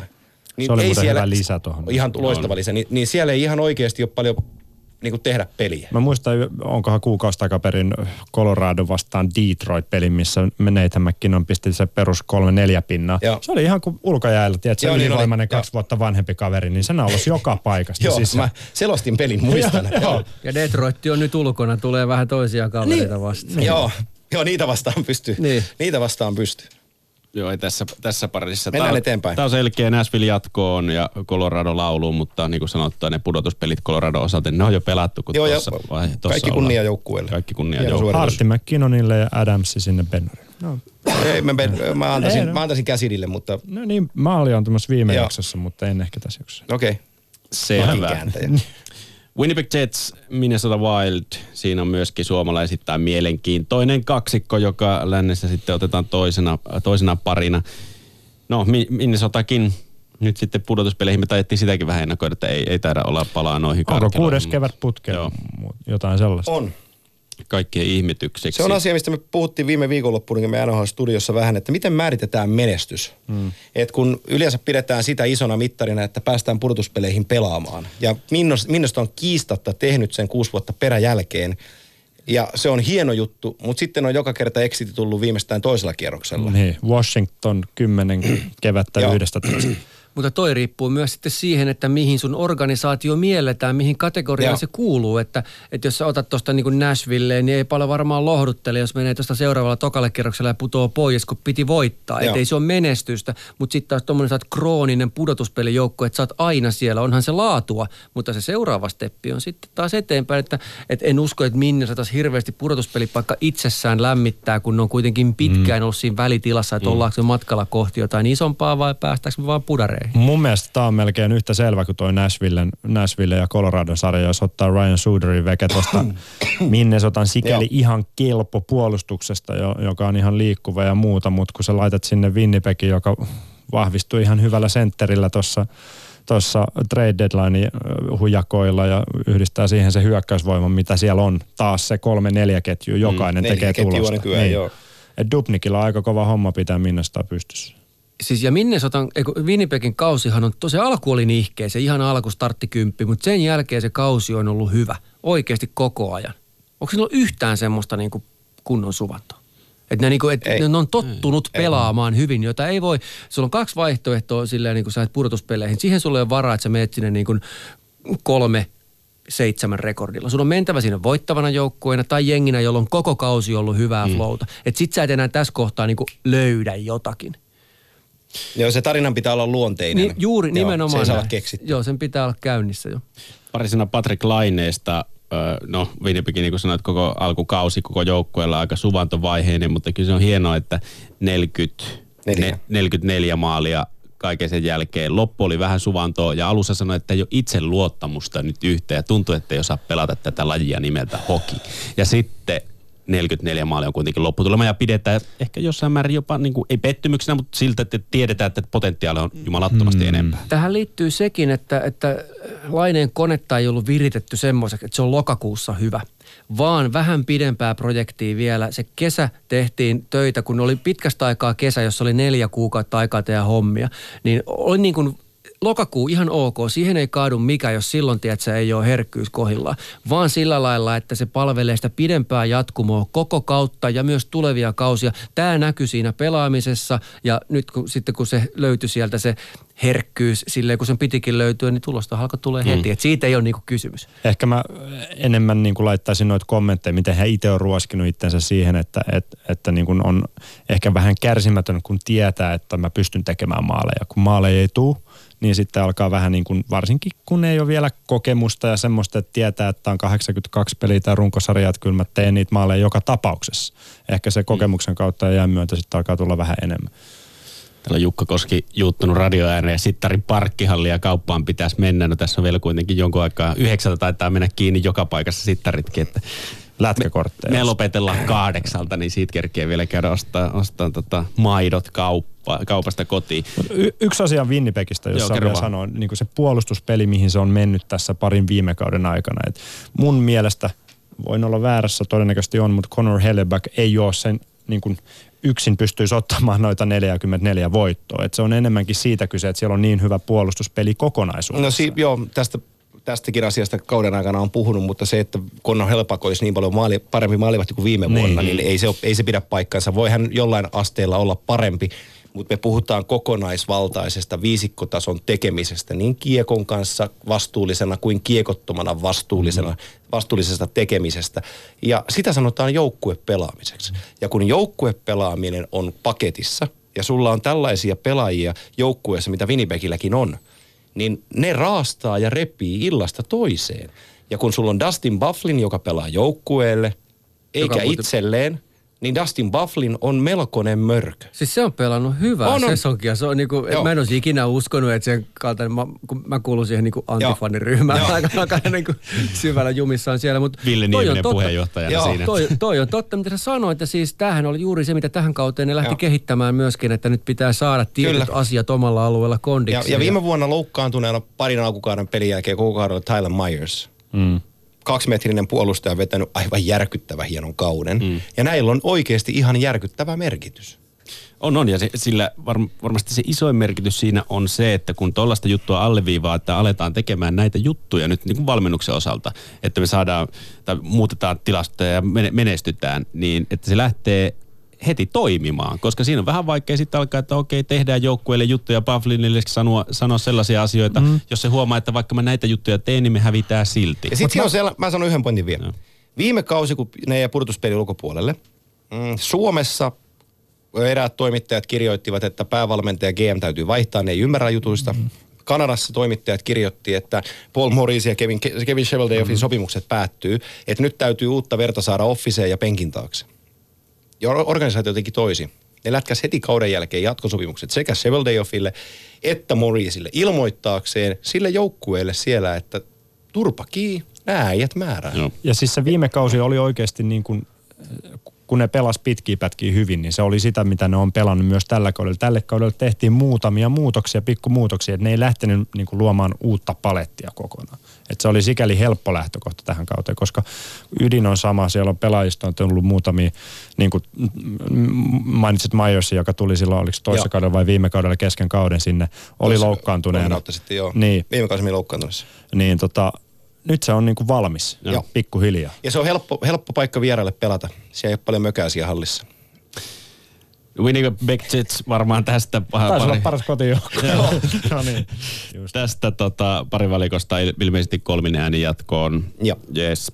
Sitten Vegas Golden Knights, Los Angeles Kings. Ensimmäinen lumisari. Onko näin? Oh. Los Angeles Kings menee Kingsi voita peliäkään sun kaupunkiin, kaupunkiin, mi- Kings menee kaupunkiin, missä he ovat tottuneet olemaan kotijoukkue. Niin nyt ollaankin sitten vierasjoukkue. Tämä on, tää on tosi hieno sarja seurata. On vai? Koska, tota, Mä en usko, että on lumisarja. koska moni, moni pohjoisamerikkalainen NHL-skribentti on puhunut ja kirjoittanut siitä, että Vegasin kotietu merkitsee ja Vegasin vauhti on sitä ja Vegasin tarina on tätä. Mun pää sanoo, että Losi vietä 4-0. Oho. Mulla on kaksi neljä täällä. Joo. Siis mulla on 96, mutta siis mut, mut ei jäädä siihen. Mä, mä, niin kun, tää on nyt semmonen juttu, tää Las Vegas Golden Knights joukkue. Että et niin moni tyyppi on joutunut tänä vuonna vääntämään itsensä jengalle ja solmuun selittääkseen maailmalle ja itselleen, että mikä tässä nyt on se juttu, että mikä tässä y- Ei sitä, kun minä en sitä ymmärrä. Mä voin suoraan sanoa, että kyllä mä nyt tietyt Terveisiä Ismolle Turkuun. Joo, joo, kyllä mä tuosta parametrit totta kai pystyn poimimaan, että mitä siellä on tapahtunut. Mm. Mutta kun se, että Los Angeles Kings häviäisi Vegasille e, avauskierroksella, niin en minä näe sitä vaihtoehtoa. Ei, ei. En minä näe sitä. Ei. Ja nyt täytyy... Mikä siinä on? Siis siis King, King- Kingshän on niinku, siis Vegasille ehkä niinku ärsyttävin vastustaja tähän myrkyllisin. Kyllä. He kaikkensa tekee. Taklauksia, paras alivoima, vähiten päästettyjä maaleja on siellä, kun Carson Jonathan yrittää on pyöriä. Masterson yrittää pyöriä, niin siellä on vastassa. Toki William Carsonilla Aikamoinen vastuu ykkössentterinä. 43 maaliasta, 84 laukausta, prosentti jotain 25 mm. pinna, kun jätkän keskiarvo NHL on 7,7. Oli nähtävissä. Tervetu- tervetuloa Kiekon kanssa siitä sinisestä sisään, kun Dion Phaneuf ajaa sua vastaan. Puikkasen laidan kautta ohi, meet muuten ilman hampaita. Siinäkin on muuten kaveri, jota voisi vähän kehaista. Dion Täytyy kehu, kyllä. Mutta sitten vielä Osista, nyt, nyt menee vähän fanipojan puheeksi. jo. 15 joo. vuotta taaksepäin. Anse Kopitar, aivan järkyttävä kausi. Dustin Brown, uskomaton. Mm. Äh, Kempet, Ajafallot, kumppanit mukaan. Drew Dowdit, äh, Jake Masin tuli takaisin tasolle. Kuten sanottua, Jonathan Quick on terve. Ja Jeff Carter paranteli itteensä koko runkosarjan. Pelasi muuten 27 tuore. pistettä, on sitten hippasen tuore ja on sitten muuten voittava pelaaja. Ja kun sä laitat siihen 17 linein kasaan, missä on Tanner Pearson ja Tyler Toffoli laidoilla, moikka moi! Joo, toi Carter on iso game changeri tuohon Oh. joukkueeseen, siis ihan hemmetin iso. Tämä, tämä joukkue ö, on sellainen, jota pelätään ihan lännen puolella jatkokierroksia silmällä pitäen. Joo. Trust me. Joille he pääsevät kyllä. Niin. Toi, ja varsinkin kun Carter oli pitkän pätkän pois, niin toi Anse Kopitari melkein sata pinnaa, niin mm. Ja unreal. on. On. Tässä on ja nopeut... mietti, mietti vielä sitä, että Kopitar kuitenkin, no okei, on muitakin pelaajia, jotka pelaa yhtä paljon, mutta keskiarvolta 22 minuuttia per peli, pelaa koko kauden. Mulla on Pelasi, siis se se on pelasi, eniten, pelasi eniten kaikista NHL-hyökkäistä runkosarjassa Joo. kohti peliä sekunnin enemmän kuin Aleksander Barkov. Mutta No. mulla, mulla, Barkov on mun mielestä niinku mainio tähän niinku Kopitar-keskusteluun tuoda, siis koska niinku Kopitar on, mä näen siinä jotain aika paljonkin samaa. Ehdottomasti. Et, et Kopitar on niitä pelaajia, jotka tekee kyllä asiat ihan pirun helpoksi sekä itselleen että va- ketjukavereilleen. Se pystyy ihan tosta vaan napauttaa kiekko yhtäkkiä yläpeltiin, mutta sitten se pystyy heittämään siitä pikkusen pyörähdyksen ja kiekko takatolpille. Joo. Niin kuin aivan älytön pelaaja. Niin ja siis miet, Ja vieläkin aliarvostettu siis mun Siis, mielestä. ka, niin, se on jännää, koska se todella on sitä. Joo. Niin paljon kuin sitä kehuttu tässäkin ohjelmassa vuosien niin. varrella. Ja kun ajatuksena se, että 22 minuuttia keskimäärin per ottelu tulee peliaikaa, ja kun joutuu tekemään kaikkea, joutuu olla sillä hyökkäämässä, joutuu olla puolustamassa, ylivoimalla, käy alivoimia tappamassa, mm. niin tuo on jotakin semmoista, niin kuin ei, ei ihmisen fysiologia voi kestää. Ja, tuolta. ja kehutaan sitä Dion Phaneufia vähän. Ottavassa Erik Karlssonin pakkiparina, kun Mark Method meni edestä. Se ruotsalainen ravihevonen V65 vetelee vasemmalle oikealle, kun oli terveenä. Sen kanssa on aika vaikea pelata. Voitte soittaa Esa Lindelle ja kysyä, miltä tuntuu olla tota, Klimperin pakkipari. Mutta kun sä joudut tekemään asioita, jotka sakkaa sun omaa peliä. Mm. Hän rantautui tonne losiin ja hänelle sanottiin, että, että tee se mitä sä osaat paukuta taklauksia, pelaa helppoa kiekkoa, pysy pelin sisällä. Herra Jumala, se on ollut hyvä. Se on ihan monsteri äijäksi. Se on vähän ilkeä, se irvistää ja puhuu rumia. Ja saa pelata itselleen sopivat minuutit. Juu. Ei tarvii niinku tehdä sillä puolella, kun kantaa mitään posketonta Joo. kuormaa, mutta ei myöskään jää niinku liian. Et Siis niinku, siinä on balanssi on, On. hyvä nyt tuossa kokonaisuudessa. Ö, Täällä tuli kommentti, että Flurry biittaa Quickin 4-0. Näin no, on. siitä voi olla monta mieltä. Antti Mäkinen voi olla yksi takumies tästä näin. Eli Los Angeles Kings, oliko näin, että jatkoon tästä sarjasta kolmi ää, kolmella äänellä? Vai? Joo. Kyllä. Joo. Kaikki oli sitä mieltä. Joo. Selvä.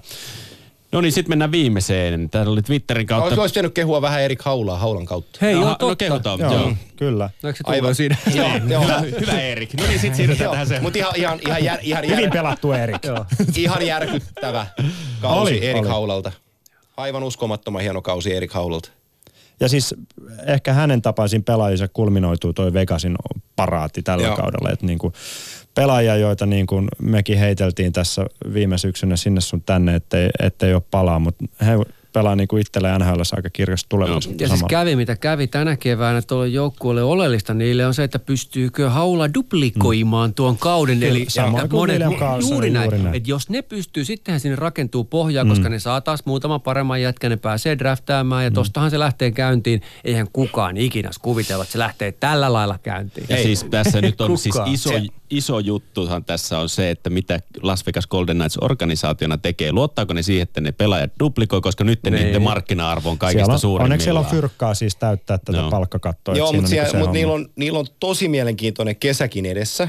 Että et George McPhee teki muutaman jatkosopimuksen, Marshall Salt Carlson kumppanit, mutta et sieltä David Perron, James Neal, niiden piti olla tällä kaudella kauppatavaraa. Niin. Otetaan sisään, ne tekee vähän häkkyröitä, saadaan value ylös ja vaihdetaan draftpikkeihin. Mutta kun meni niin sairaan hyvin, niin ei voitu tehdä sitä. Ne on pettyneitä. Ei, mutta tää se... Mutta Ne- ei, ne- ei, ne- siis tää on sitä tossa- bisnestä. on. Tossa toimistossa kukaan, jos me ei tiedetty sitä, niin tossa toimistossa, tossa orkesterissa kukaan ei odottanut, että ne vetää tällaisen kauden. Joo. Niiden suunnitelmat sakkas ihan totaalisesti. Onneksi heidän kannaltaan hyvään suuntaan, Niin. mutta se asettaa heidät myös erikoiseen asemaan, koska he oli rakentaneet tämän joukkueen tulevaisuuden vähän eri tavalla. Ja siis nimenomaan tämä oli se yllätysskenaario, mihin ne ei ollut Kyllä, varautunut. joo. Ne oli varautunut siihen, että pitää niellä asfalttia, pitää Kyllä. tulee vaikea, loka, marras, niin kuin koko siis se vuodesta tulee Miten saadaan, vaikea. ka- miten saadaan 20 pidettyä voitto. posi ylhäällä Niin, kaupungissa, niin. että tämä on hienoa juttua. Tämä oli se niiden Joo. juttu, mihin oli niinku miettinyt erilaiset vaihtoehdot. Joo. Jaha, okei, mehän voitetaan. Joo. Flööri, ja. Carlson ja kumppanit oli eri mieltä Mulla on asiasta. liigan kärjessä. Joo. Okei, joo. Mikäs hetkinen, kenen mappiin jäi toi A4? että me oltiin, kuka tämän biisi? Frank, was it you? Joo. Missä se skenaario Niin. Jet oikein on? Miten nyt toimitaan? Mitä sanoo se käsikirja? Hieno tarina. Hyvä fiilis sekä kaupungissa että jäällä, vauhtia pelissä, taitavia yksilöitä. Ja, ja, ja, se, ja sitä, onko käynyt siellä? En, en ole käynyt, mutta siis joo, niinku... joo, joo, ja se, mä sen sanon siitä kaupungista. ei kun kysy, kun sä. Niin. Joo. Ootko ei, ei, mutta siis... Mitä sä sanoa, et käynyt? Ei kun kysymys on siitä siis, että Katsomme videoita. joo, kun Vegasin, Vegasin. Vegasin kaupunki on, se on itse asiassa ihan urheiluhullu kaupunki, kuten tiedätte, mm. mutta se on Golden Knightsin etu, että he pääsi ländäämään ensimmäisenä ammattilaisseurana sinne. Se kaupunki otti sen tosi hienosti vastaan, mm. aivan törky hienosti, ja niistä tuli omia. Vaikka siellä se tragedia oli, niin se joukkue otti sen communityn hienosti haltuun ja tuki ja oli y- yhteistyössä mukana. Se joukkue nielastiin heti omaksi. Ja se on ihan poikkeuksellinen tarina. Näin se on. No, meillä on tässä vielä kahdeksan minuuttia aikaa, niin se on hyvä aika laittaa pakettiin myöskin Missä tämä Janne viimeinen. Nieminen? Tarvitaan lisää aikaa.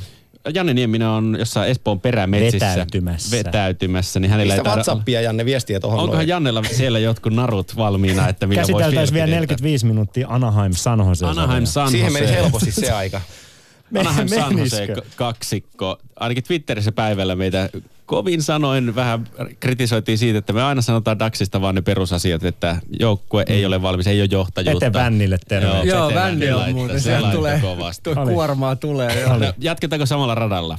Getslafit, kumppanit ylimielistä, ei ole keväällä, ei ole elementissään. Siis. Anaheim Ducksihan on, mä nyt kun mä sen ison lastin on kantanut ja Vänni mulle sitä painetta antaa, niin otetaan se nyt tässä näin. Siis Ducksihan on menestynyt hyvin, pärjännyt ja mennyt pitkälle ja monena vuonna pelannut ihan eri tavalla kuin Nyholmi on projektoinut. Se on ihan fakta. Mä en saa kiinni tosta jengistä, onhan ne on siis hyviä pelejä niissä on paljon syvyyttä ja on sentteristä on puhuttu monena vuotena, niillä on paljon hyviä. Se, siis niinku, mutta minulle mä en ymmärrä, mihin se perustuu, kun mä katson muita joukkueita, mä ymmärrän, mihin se perustuu. Se on mulle musta piste tuo joukkue, eikä mulla ole mitään sitä vastaan. Toki se jossain määrin Kestelfin kautta lähtee, mutta en mä niihin usko tänäkään vuonna, sen enempää kuin muina vuosina. Iso, iso, iso, iso, iso isku on Cam Fowlerin puuttuminen. On John Gibson ilmeisesti myös sivussa. Joo, Gibson on sivussa avauspelistä, Miller millä tulee pelasi. maali, mutta, mutta Cam Fowler on, on tosi paha poissaolija tuohon puolustukseen. Se tulee näkyyn ihan varmasti Daxien joukkueessa, mutta mulle se ei ole ihan yhtä, yhtä lailla musta piste kuin, kuin veli Tuomakselle tuossa vieressä, koska tota Getzlaff, Kessler, Henrik, sentterikolmikko Ja siis sehän on ihan kiisatonta, On. nehän on ihan sairaan hyvä trio. se on aivan järkyttävä kolmikko. Mutta se jokin, ottaa- mitä on. mä en osaa sanoa, että mä veikkaisin tämän joukkueen niin kuin päätyyn menemistä, niin mullakin hämärtyy. Joku, joku juttu siinä on. Ei mikä, joku historia juttuhan siinä on, koska rosterillahan toi on hyvä. Ja va- maalivahdit riittää, puolustus riittää, hyökkäys riittää, mutta kuitenkin se klangi on se, että ei, ei en mä näe tuossa niinku Ketslaffia nostamassa Stanley Cup-pokaalia päänsä päälle keväällä. Ei millään, ei edes villeimmissä unissa. Ja kyllä mä oon itseltäni monta kertaa kysynyt ihan päivittäin, mutta viikoittain sen, että, että onko se minun niin kuin ammattivirhe kautta, että onko mulla joku tunneside tähän asiaan, että mä katon Anaheimia ja se vääristyy. Se, että ei pysty katsoa vaan peliä ja suoritustasoa.